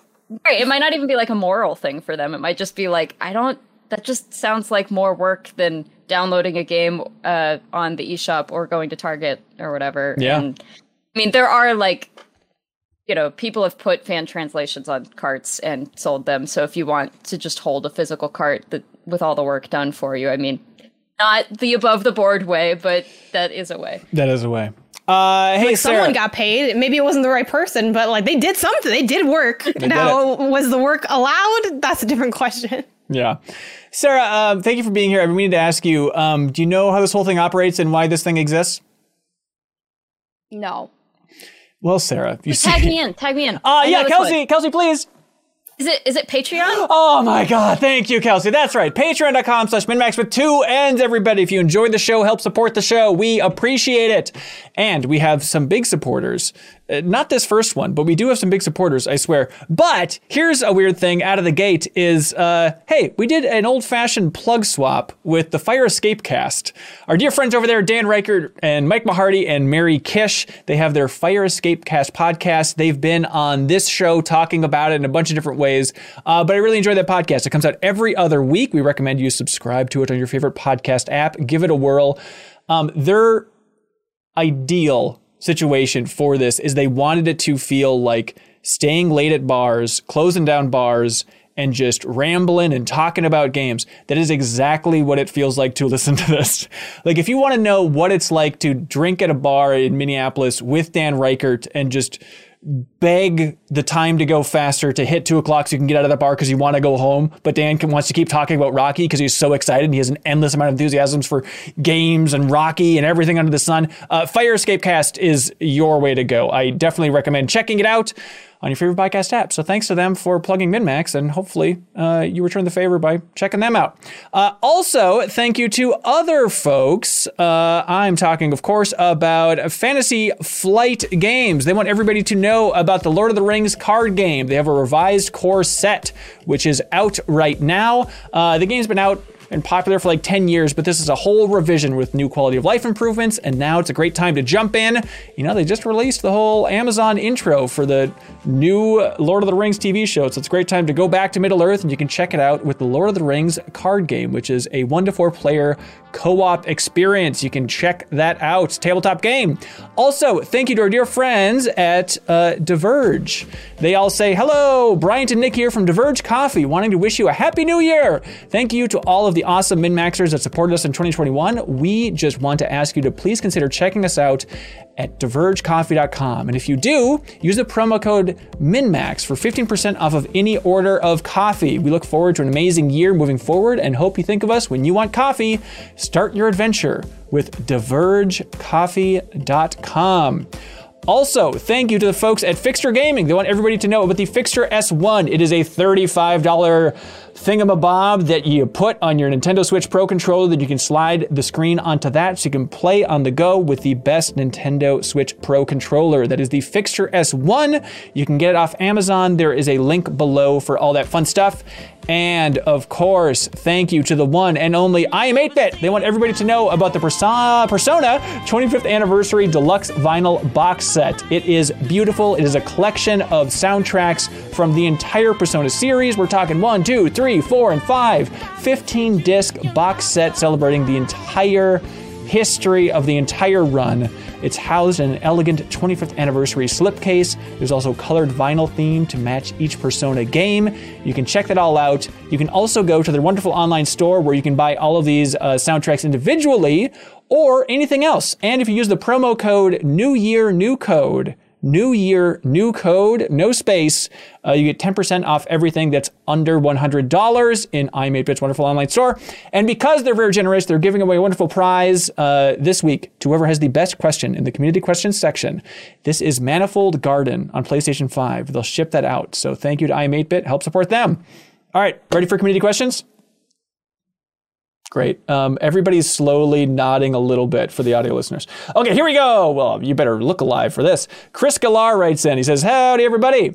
Microsoft acquiring Activision is obviously the big news of the week. With Kelsey on the show, though, I thought it'd be a perfect time to ask where do y'all believe this sits in terms of important moments in video game history? In the top 10? Top 100? I I think it might be in the top ten. It's Ooh. okay. I, I don't. I think it represents a very large shift that we won't necessarily see or understand the consequences of immediately. Uh huh. Like this is the biggest acquisition ever, um, and the games. acquisitions have only been gaining momentum and becoming larger and larger. Um, so I don't know. Maybe top ten is strong, but like this shift is a top 10 moment and I don't and this might be like the defining one in this shift. If that makes sense. Right. Until our inevitable future when we all have to choose whether we're playing games on an Amazon or a Disney. Like this is step one towards that world. Yeah, I mean, we've been laying the smaller steps for a while, I think, but this to me feels like a, oh no, this is really happening. Yeah. Like, yeah. Things are changing. Yep. Buckle up, everybody. Uh, Zach Aaron writes in with um, a very similar deep, dark question asking simple question What creature from a video game would you adopt as a pet? But wait, Zach says, it comes with the realistic pros and cons that keeping said pet would entail. For instance, you could ride your chocobo around town and that'd be sweet, but you gotta feed it four pounds of bird feed a day. Uh, Gysahl greens, of course, uh, Zach. Uh, Pikachu would be super cute and cuddly, but with a high risk of shocking or even electrocuting you in your sleep. That's true. I think Pokemon are out. I feel like we've answered this before for Pokemon. So outside of Pokemon, what kind of Where freaky Pokemon pet? out? I don't know. It's too easy. Because they're so they're so already animals. I think They're Well, already. there there are some. There's some that are like just dogs, but they're Pokemon. like the keys and stuff. Oh, but Pokemon are out. Okay. Um, I don't like the pros and cons part because it's too realistic. yeah, I guess think about it. If we had to think of the pros and cons part, well, now I feel bad because I, I my first thought was like I like the cows from Moo Moo Meadows, but I don't want to have to like keep a cow. But like the Hmm. art design, like in the real world, like they're the cutest like cows in gaming. I think the Moo Moo Meadows cows. Whoa. but I don't want to take care of them. cuter those. than the Harvest Moon cows? Not cuter than Harvest Moon Probably cows. not, but This is all a right. The throwdown. second top ten cutest cow in gaming, I think. Okay. Yes, I think they're in the top 10 at least. Top 100 if we want to be critical about it. But um, I also like some of the creatures from Horizon Zero Dawn, but I feel like that's so unethical because they like live off biomass and stuff. So I feel like, they would pinch me. that's not going to work, right? But then they're the new ones made by oh, spoilers for Horizon Zero Dawn. Like I don't know, but they're not as destructive, I guess, as they used to be. Okay. depending. Right, right, so right. yeah, So you're choosing kind of, sort of a cow or kind of, sort of a robot T Rex? Well, I wouldn't want the robot T Rex. This is not. Oh. It's not cute. It's giant. I would want the. Um, I forgot the name of them. I think they're called gr- grazers or something. They're like they're basically like little deer. Right. Um, those the ones that have the blaze canisters on their back. I want those because I would want to like Horizon ride those. And yeah, the the cows of Horizon Zero Dawn. They're the cutest thing in that game, and you can't. That you can't use them as mounts, which I think is insane. Which chat point out, how would you sit on it if they have the blaze canisters? Which I said it's a game, like it's a video game. Are Mm. you seriously saying it's unrealistic? To the whole thing's unrealistic. Yeah, uh, let's see. Video game creature. I'd probably go with a tomato. Um, some sort of like the final boss from Tomato Adventure. Get that freak of nature in there. I don't know. Would it like start rotting? I don't look. I didn't really think it through. Somebody else has a better answer for this, right? Well, okay. I I know he specifically was like, well, chocobos would be a bad choice because you got to feed them a lot. But both of my answers are just like large birds I can ride. So, 'cause that's all I want to do is ride a large bird. That sounds awesome. Do you Uh, think? uh, do you think it's legal somewhere to like ride an ostrich? Is that just something a there are specialist can there are ostrich riding. Like that's a thing. I think I might be small enough to like be allowed to ride an ostrich. There's only like one place in the U.S. I think that like allows it, and it's I don't remember. It's in somewhere that would be really inconvenient for me to go often, like Tennessee or Kentucky or something like that. But I want to go and ride an ostrich because I think I'm probably small enough that I wouldn't hurt an ostrich. But yeah, either a chocobo or like the loftwing or something like that from Ooh, Zelda. What is what is your deal with birds? For people that aren't watching the video version, um, Kelsey is living in some sort of bird sanctuary with birds flying everywhere. But you've always had them as pets. Uh, I mean, I have one bird. Oh, I don't okay. have like I'm not like a crazy bird lady. I just have a bird. Sorry. I had I did have one bird when I was younger too, um, but haven't had them like my whole life or anything. I don't know. They're just they're cool. They're like, um, I mean, do you see the appeal of like cat or a human? yeah, I, I'm a lizard snake guy, but yeah. they're like they're like small toddler cats that can fly. I and guess they're like as smart. cool. Yeah, they're as smart and interesting as a cat or a toddler, um, and they can also cause as much trouble as a cat or a, to- a toddler, and can fly. that sounds good. Uh, Pretty d- sweet.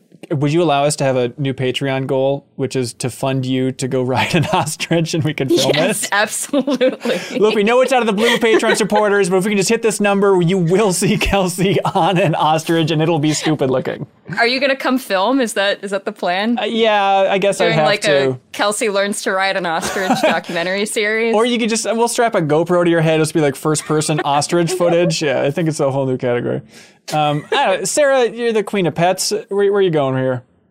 I thought about it long and hard, Yeah. and I think the best answer is Palico because Okay. they're just like self-sufficient cats. Yeah. Like they could bring me food, and they could like bring me things. So it's I don't know. Me, Palico. Final answer. Yeah, and it's true. Like you never see them take a huge dump or anything, right? So if you never see the animals in this game do that, we just assume that Well, they they're don't cats, right? defecate. Go off somewhere. Right. Yeah. Wait, we also don't bury it. we also don't see most of these things eat. So why does that one? Why is that one assumed? I don't know. I mean, maybe not the cows in Moo Moo Meadows. Maybe they're grazing. I think you see. I mean, you see the things in Horizon Zero Dawn. I think you see most of these things eat. I mean, half of Final Yeah. Fantasy games are you shoving greens down a chocobo's gullet. So I, I think it's See, up but the robots don't defecate, to my knowledge, in Horizon Zero Dawn. yeah, they don't have. Okay. No, because they're robots. Yeah. Remember, Just like release it as Steam or something. I don't know. like Metal Gear Solid, Metal Gear Solid Yeah. Four. I think the robot or the the ray. No, what are they? The Metal Gear Gekkos. They like excrete oil at a certain point. it's a stupid scene. So uh, games are silly. Uh, Jim Chatterton writes in says, "Hey everybody, uh, how do you feel your parents shaped your gaming habits?" I have a daughter about to turn one, and I'm starting to think about how to introduce her to games and what rules to put in place when she gets older. I appreciate how my parents handled it. They restrict, restricted how much and what I could play, but also encouraged what I enjoyed. That's nice. Yeah. How did your parents influence you all?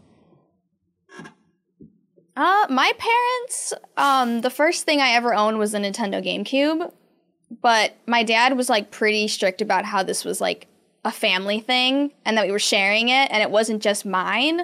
And my mom and dad both bought games for it. I got Smash and Animal Crossing, but my mom picked out um, Wave Race. So excited. No. and my dad picked out uh, Star Wars, I think it's Rogue Squad. Yeah. Yep. Yep. And he was like very he was like, Sarah, we are this is a sharing thing. We're going to do this together. This is everybody's. My dad played that game for like five minutes, got extremely motion sick, and I don't think he's picked up a game since. um, and my mom also doesn't want to play, like, she didn't play either. So, I mean, I knew going into it as like a five year old that this was mine, Right. even though my parents were like, we are sharing this. You were not Uh, this five when is- the GameCube came out. I don't know how old I was. Little. Young. I'm like, I know we're all young here. I know this is the young a baby. of- yeah, what were you like? Probably middle school? No. But it came out in 2001. 2000 Yeah. Oh, shoot. Janet, you know we're the oh, same. Oh, man. How Well, here's you when the thing. Came out? I mean, it don't matter how old I was when the GameCube came out because I didn't get it when it came out. Like, I, I got everything late. So, Yeah. like, in my mind, the GameCube came out in 2003. Like, in, in or four in my Oh. house. Because when I got it, I was like in fourth grade or third grade when we got a GameCube. Is it not 02 in the US? Am I crazy? I Might think it's. crazy. I think it's 2001. Look, I would never correct a historian. So but we I would be in first grade. So you would be you would be like six, six or seven. So not too far. Okay.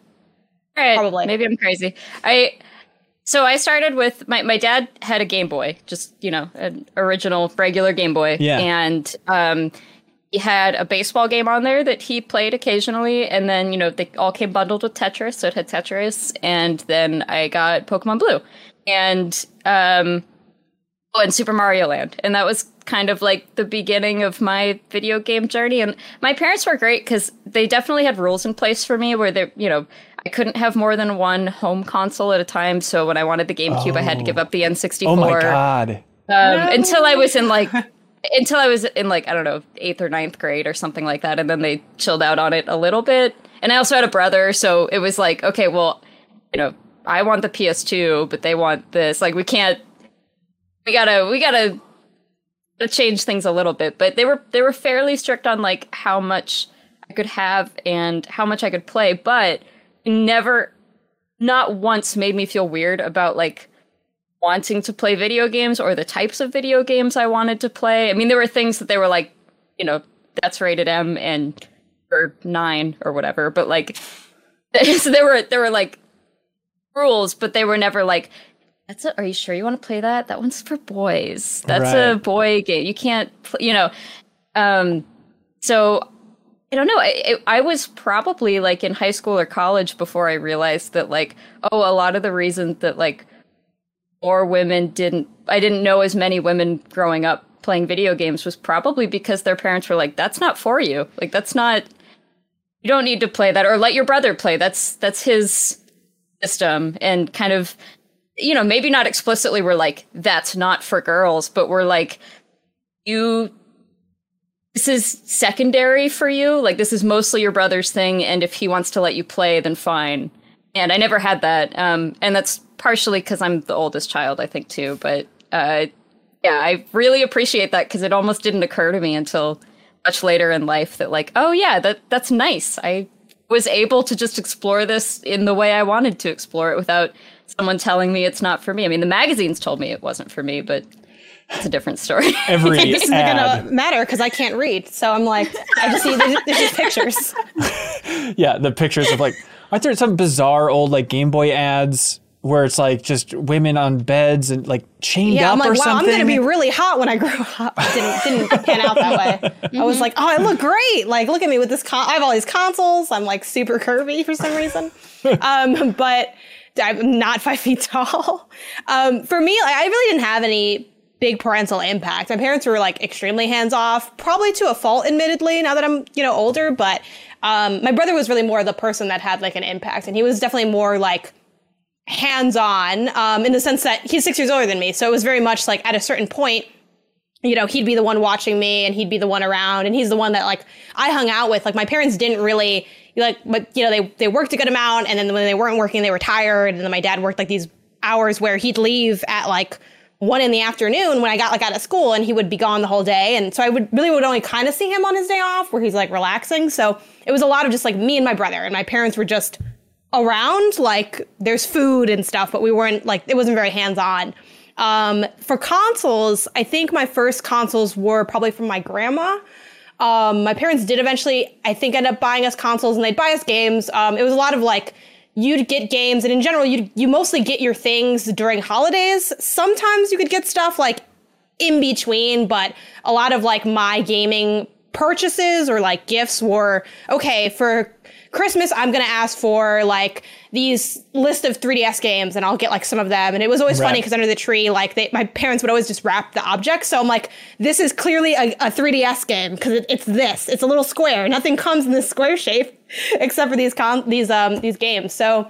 Yeah, I think other than, you know, they weren't really a big fan of like the more mature stuff. Like they were hesitant of that. Like I remember playing GTA and like we'd switch the TV channel when my mom would walk by. And like she knew that we were probably like playing something we weren't supposed to, but Right. like she didn't really care. But it was like, just don't drive over hookers in front of me because that's kind of weird. But other than that, it was fine. There wasn't any limit on like how long we could play or anything. Like we also didn't have, I don't know, didn't game like insane hours or anything. It wasn't like Halo LAN party level of gaming. It was just, you know, it was what we did, and they were they were pretty hands off with it and treated it just like any other thing. Like it, it would have been the same if I asked for like.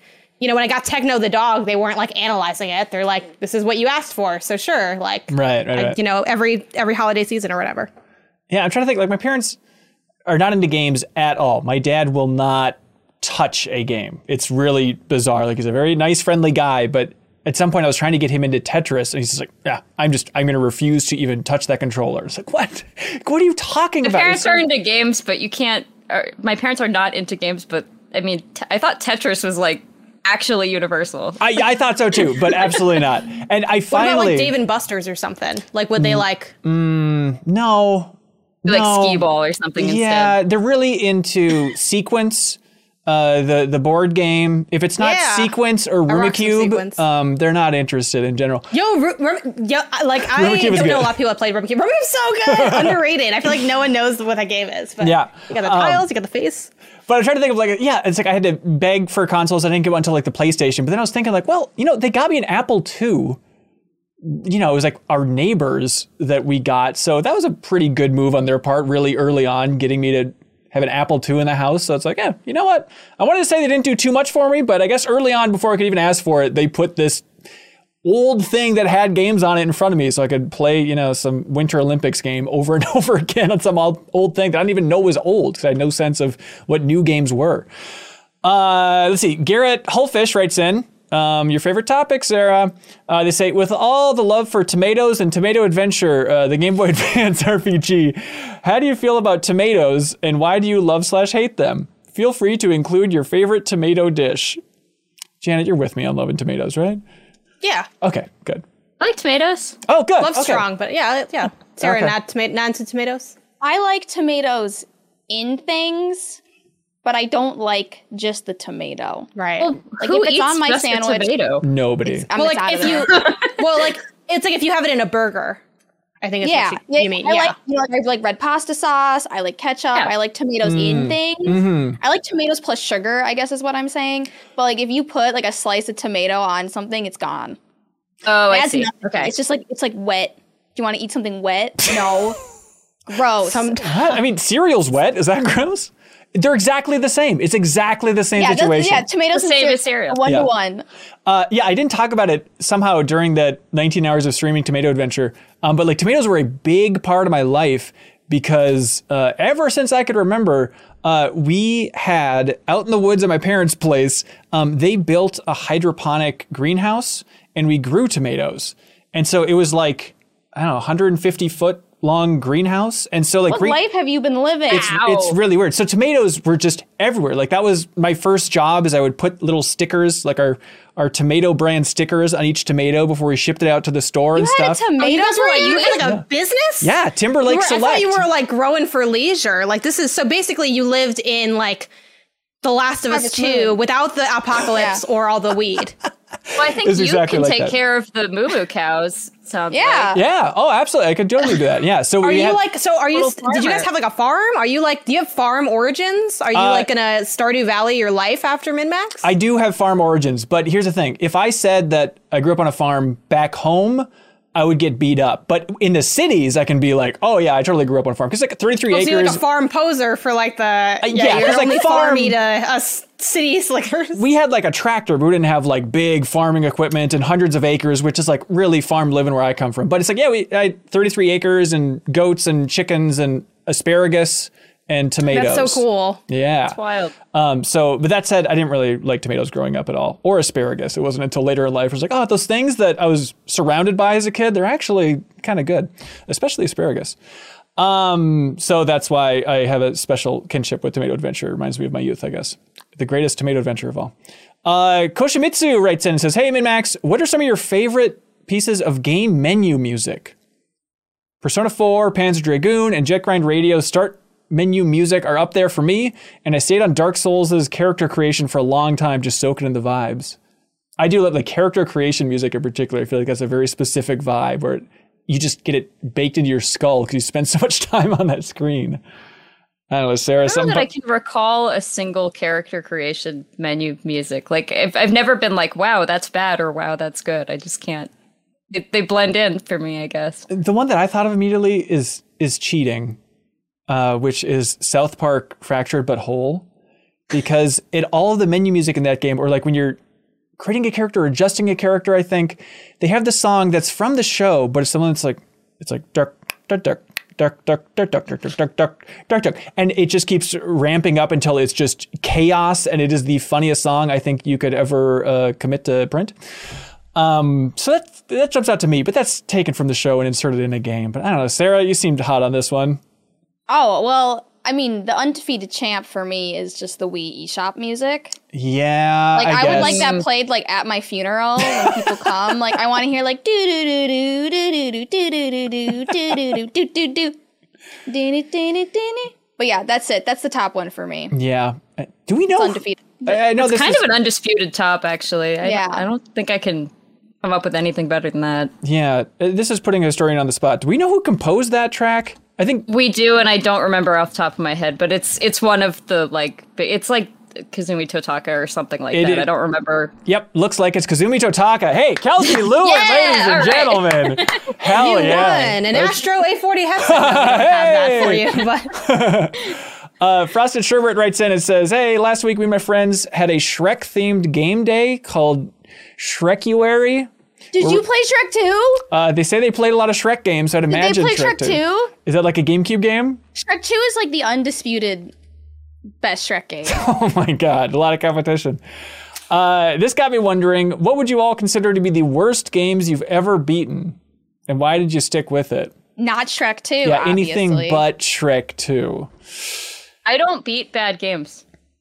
What's Like, wrong with you? Why not? Straight up. I I don't I am too old for that. I'm just like I don't like this, so I'm not gonna continue playing it. Yeah, I'm trying to think. There's probably some example of like blasting through some old nostalgic game just to see it through. I'm trying to think. I want to say Desert Demolition on Sega Genesis, that Wile E. Coyote game, but I, I will defend that game by and large. I think it's actually pretty good. Um, I, uh, you're never too old to turn something you love into something you hate. I think, uh, and that's what I do a lot here with this career. Okay. So I've played a lot of games. I've rolled credits on a lot of games that I thought were bad, so purely for either they're so short and I was streaming them, so I finished them, or um, reviews. Because when you first start out reviewing games, um, depending on how you do it, you might be reviewing some stuff. Like, think of what a, smaller outlet that can't get a lot of codes, and then you trickle that down to like the the most entry level writer Right. at a small outlet that can't get a lot. Th- this is my way of saying that I have played Nickelodeon Kart Racers for review, uh, and that Wow. is not a good game. Congratulations. Uh, can't Candleman? I don't know if I'd call that a bad game, but because I think I I feel like I gave it okay or something. Candleman? rating, but Candleman, uh, look it up. It's a uh, I think it's a I forgot what country it developed from, but it's a platformer where you play as a candle. Um, that one What? wasn't. It definitely wasn't good. I don't know if it was bad. That's a little extreme. it's sitting at very Uh, positive on Steam, Janet. I don't know. People love the Candleman. is- y'all got no taste. I don't know what to say. And just to be clear, Uh, we White have said it three times, so um, we're in trouble.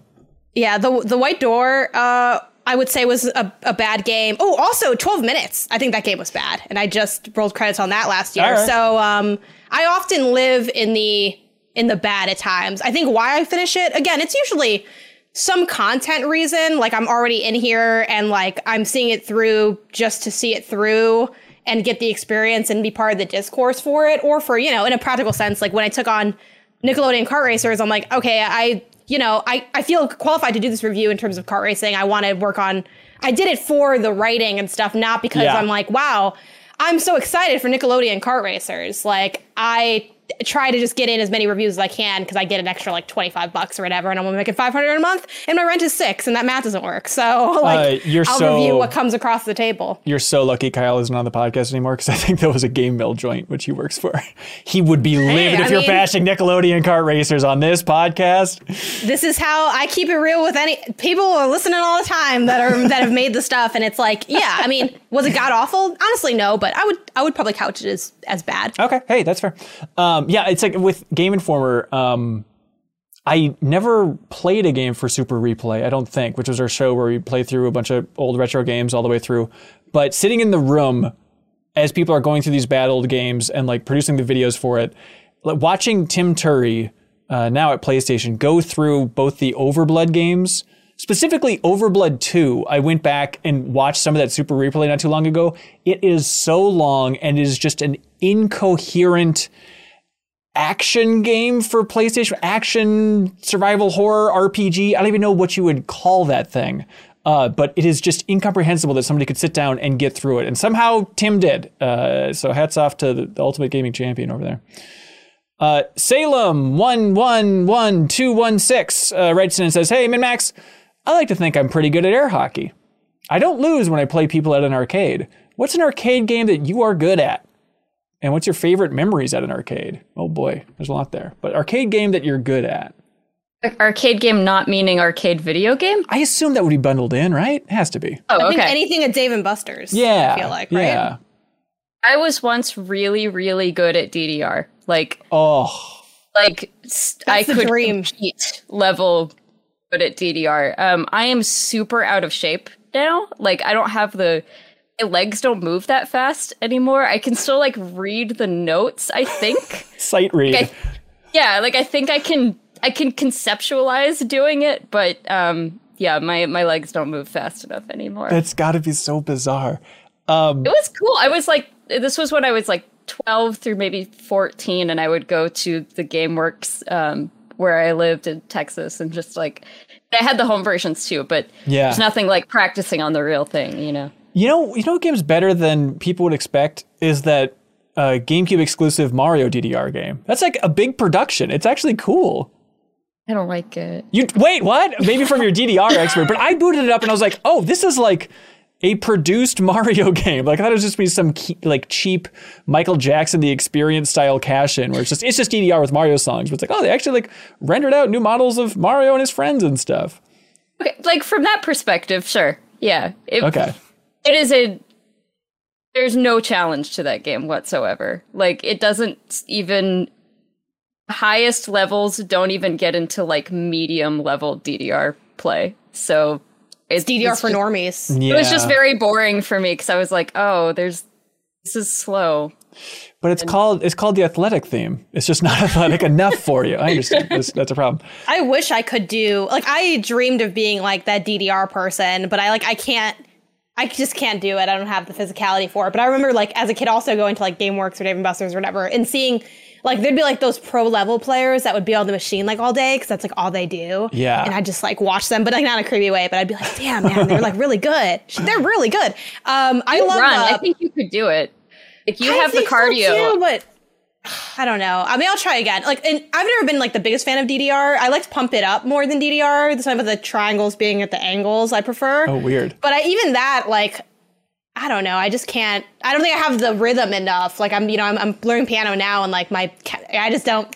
I just don't think I have the sauce. I think for for arcade games though, for the question, I feel like everyone thinks they're good at air hockey because that was my Right. thought.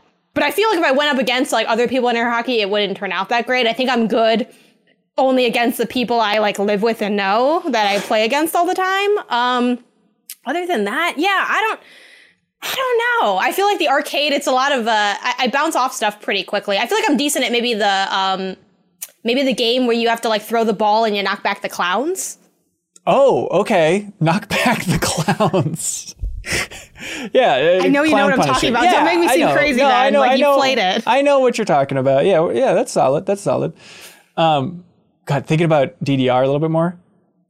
I forget how it came up, if which came first, but at some point it came up that uh, Kim Wallace over at Game Informer, her fiance, uh, mentioned that he was good at DDR. It was either that or I saw him in shorts. So it was one or the other, but he has the calves of a madman. It's just like a bowling ball on the back of his legs. And I was like, how is that possible? And he's like, it's just DDR. Like I've been playing DDR ever since it came out. And if you play enough of it, your calves just become ridiculous. Like, I'm not asking you to show us your calves, Kelsey, but do you think your body physically changed from playing that much DDR? when I was playing, yeah, I mean, I'm. This is well over a decade ago now that I was like really good at this game, but back then, yeah, I was very buff, like thirteen year old. It's so amazing that a game can Oh do man, that. that's the secret. I need. the To, I've, secret. I've always wanted to like, you know, just dreaming. I've looked up how much like the machine, like the pump it up machine costs, because like yeah, you you can buy the game at home, but the mat like it doesn't. It's not the same, right? Um, it's like a good 10, 20 grand. But I'm like, I don't know. What if I like just didn't have an actual wedding when I grew up, and I just bought the machine instead, and we could just dance together into into eternity? I think that's a better use of the money, probably. Yeah, they probably have Canon and D. Um, I think one of those machines probably. Uh, let's see. Philly Eat Steak says, "Hey everybody, and welcome, Kelsey. Do you think there's a specific genre of games that is most responsible for getting people into games? Also, has this changed over time? Probably changed over time. Because for a while, it has to have has to be like platformers and Mario One, right? Is Nintendo a genre? It feels like it. I was gonna say it's like it's probably like Roblox now. yeah. Is is video game YouTubers a genre? Because I think that's mm-hmm. probably what the actual answer is now. yeah. But I, I don't know. Do you think? I want to agree with the platformer thing, but like, what about Tetris? Like, Yeah. Puzzle games. about yeah, like a Bejeweled about even. things that are more like very easy to pick up and learn. I don't know which one does more heavy lifting. Yeah, uh, my main reference point for this is what movie is that? There's some Disney movie where like the kids in the back playing an iPad game and it's just like a match three thing. So I just assume that like if you have a toddler and give them an iPad, that's like the first type of game they're probably going to want to play, right? Is just some super babified match three. Sarah is squinting in a just foul I just love how you said you give a toddler you give a toddler an iPad and they want to play Bejeweled. right, I think Uh, like so. I think right? I'd rather watch YouTube. If I was a toddler, I'd rather watch YouTube on my iPad than play Bejeweled. Yeah, I, I, I, guess think so. Right that I think for today's generation, it is going to be Roblox. It's going to be more mobile games. Like all the kids lean towards more like Minecraft on phones, Roblox on phones, and then eventually now they're not. They're not even graduating to consoles. They're graduating to PCs to play Minecraft and Roblox. So that's what I would say for the generation, like the young kids today. Yeah. Hey, times are changing. Uh, what do y'all like for question of the week? I like the parents shaping our gaming habits one. That's what I was gonna say too. Actually, All right, good good conversation. there we go. Jim Chatterton, uh, you won the prize from iam8bit. That is Manifold Garden on PS5. They will ship out that physical version to you. So congratulations. Um, now it's time for something that we call Get a Load of This.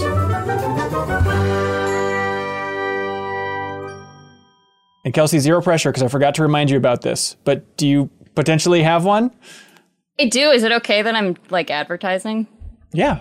Is it okay that it's my own get a load of this? Yeah, you know, it's kind of a double whammy because when we competed in Trivia Tower for All Stars, you also were competing for yourself again, but that's fine. Yeah, It's- it's I know. for- this this is what I do. It's- I, you gotta I do come it. on here it's for the sake of video game history, so we'll we'll allow it. exactly.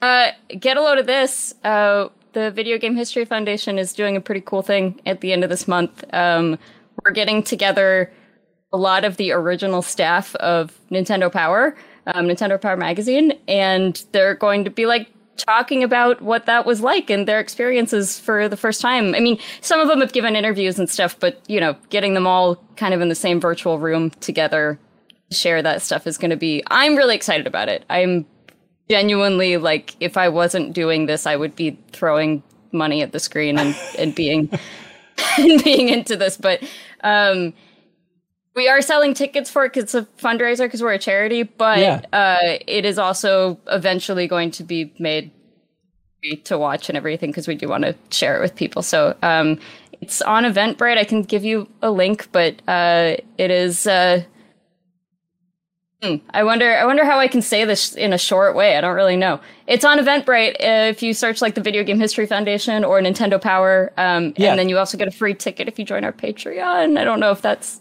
more or less Yeah. I feel like I'm just advertising. At No, point, but that's it's fine. going to be really cool, and there's more guest announcements that are going to come. But um, Howard Phillips, who you might remember is like the guy with the bow tie from the Howard and Nestor comics and Right, stuff. right. Um, he's a real person. He'll be there. Um, Gail Tilden, who is like basically the one who created Nintendo Power. Uh, Leslie Swan, who was their editor in chief for a while and also went on to head the Treehouse localization department for a long time. Um, and Jeff Bafus, who wrote a lot of the uh, Nintendo Power guidebooks and wrote for the magazine and that sort of thing too. So Awesome. gonna be really cool. Yeah, that does sound great. There's going to be a, a link below. Just send me the best link for that, Kelsey, and we'll, we'll put it below in the description for everybody. It does sound great. Thanks for letting me do that. Oh, of course, of course. Uh, Sarah, you got one? Uh, yeah, get a load of this. On January 25th, you will now be able to buy Final Fantasy 14 again. Hey, it's a miracle! You can buy the game. Don't join my server if you do buy it. Stay away from Gilgamesh. we, it's closed. There's already too many people. Stay away. All right. That's all I ask. Uh, hey, get a load of this. Uh, here's a weird one. Forgive me, everybody. Um, but I'm still going through Mary Tyler Moore show, which is fantastic. Deep in the fourth season, it's as good as it's ever been.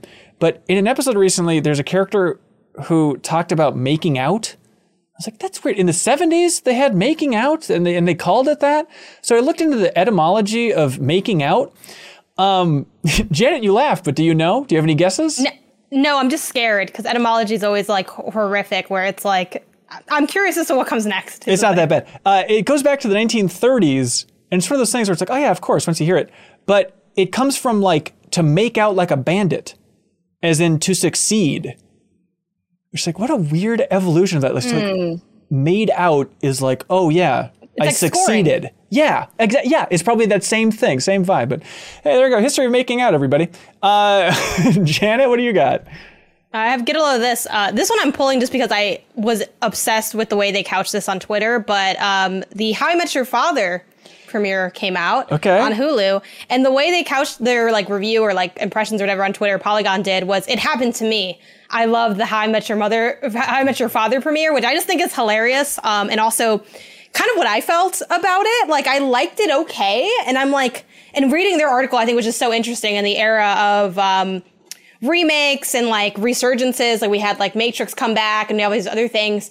And I think their article was so funny because basically in the beginning of writing it, they were like, this is what it's like to be pandered to. Like I'm part, I'm the target audience, and they they've like kind of captured me with this, and it's kind of messed up, but like I'm kind of enjoying it. Why am I enjoying? And then just them sort of exploring their own. I, think there are um, nostalgia things that will ruin all of us a little bit, and I, I like the idea of feeling caught in your own biases and not knowing how to handle that. And it's like, that's weird. Like me and my family were talking about, it. we're huge How Much Mother fans. Like I watched that show, the fir- when it premiered, aired like the fir- the pilot episode when I was a kid. Like I was there in 2000, whatever, four or something. Yeah. Um, and to see it now, I'm like, and then my brother's like, and what sucks is like now I know too.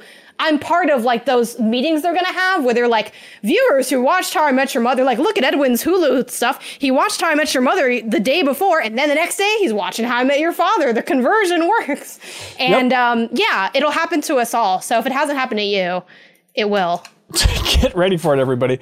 Uh, in the Discord, Mike Lynch uh, posted something and they get a load of this channel, which is apparently that they're making a biopic for Weird Al Yankovic, and it's uh, starring Mr. Harry Potter himself.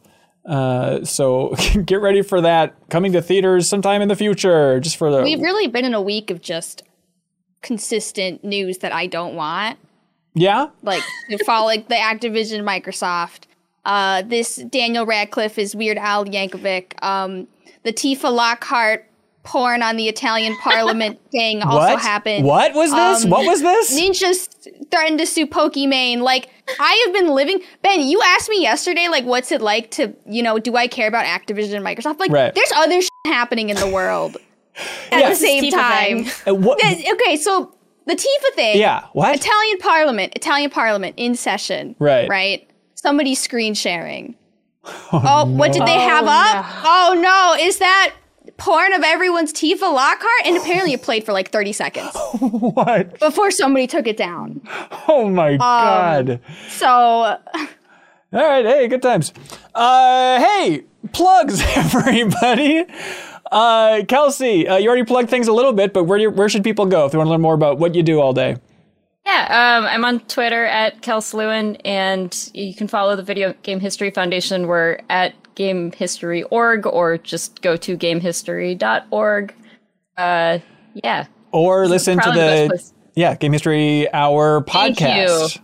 Thanks, Ben. Yeah. Also, we have a podcast called the Video Game History Hour uh, every week. We talk to some people who either did some video game history work or were living through it themselves, and Ben has been on several times. So, yeah. Yeah, and Danny O'Dwyer was just on talking about the history of GTA because of the new Noclip documentary. It is pound for pound the most educational video game podcast out there. It, every time I listen, I'm just amazed. And you know, everybody you. else is just talking about the weekly news, and they are diving as deep as you can dive into the video game history. So it's a, a good podcast for nerds, and I say that with all affection.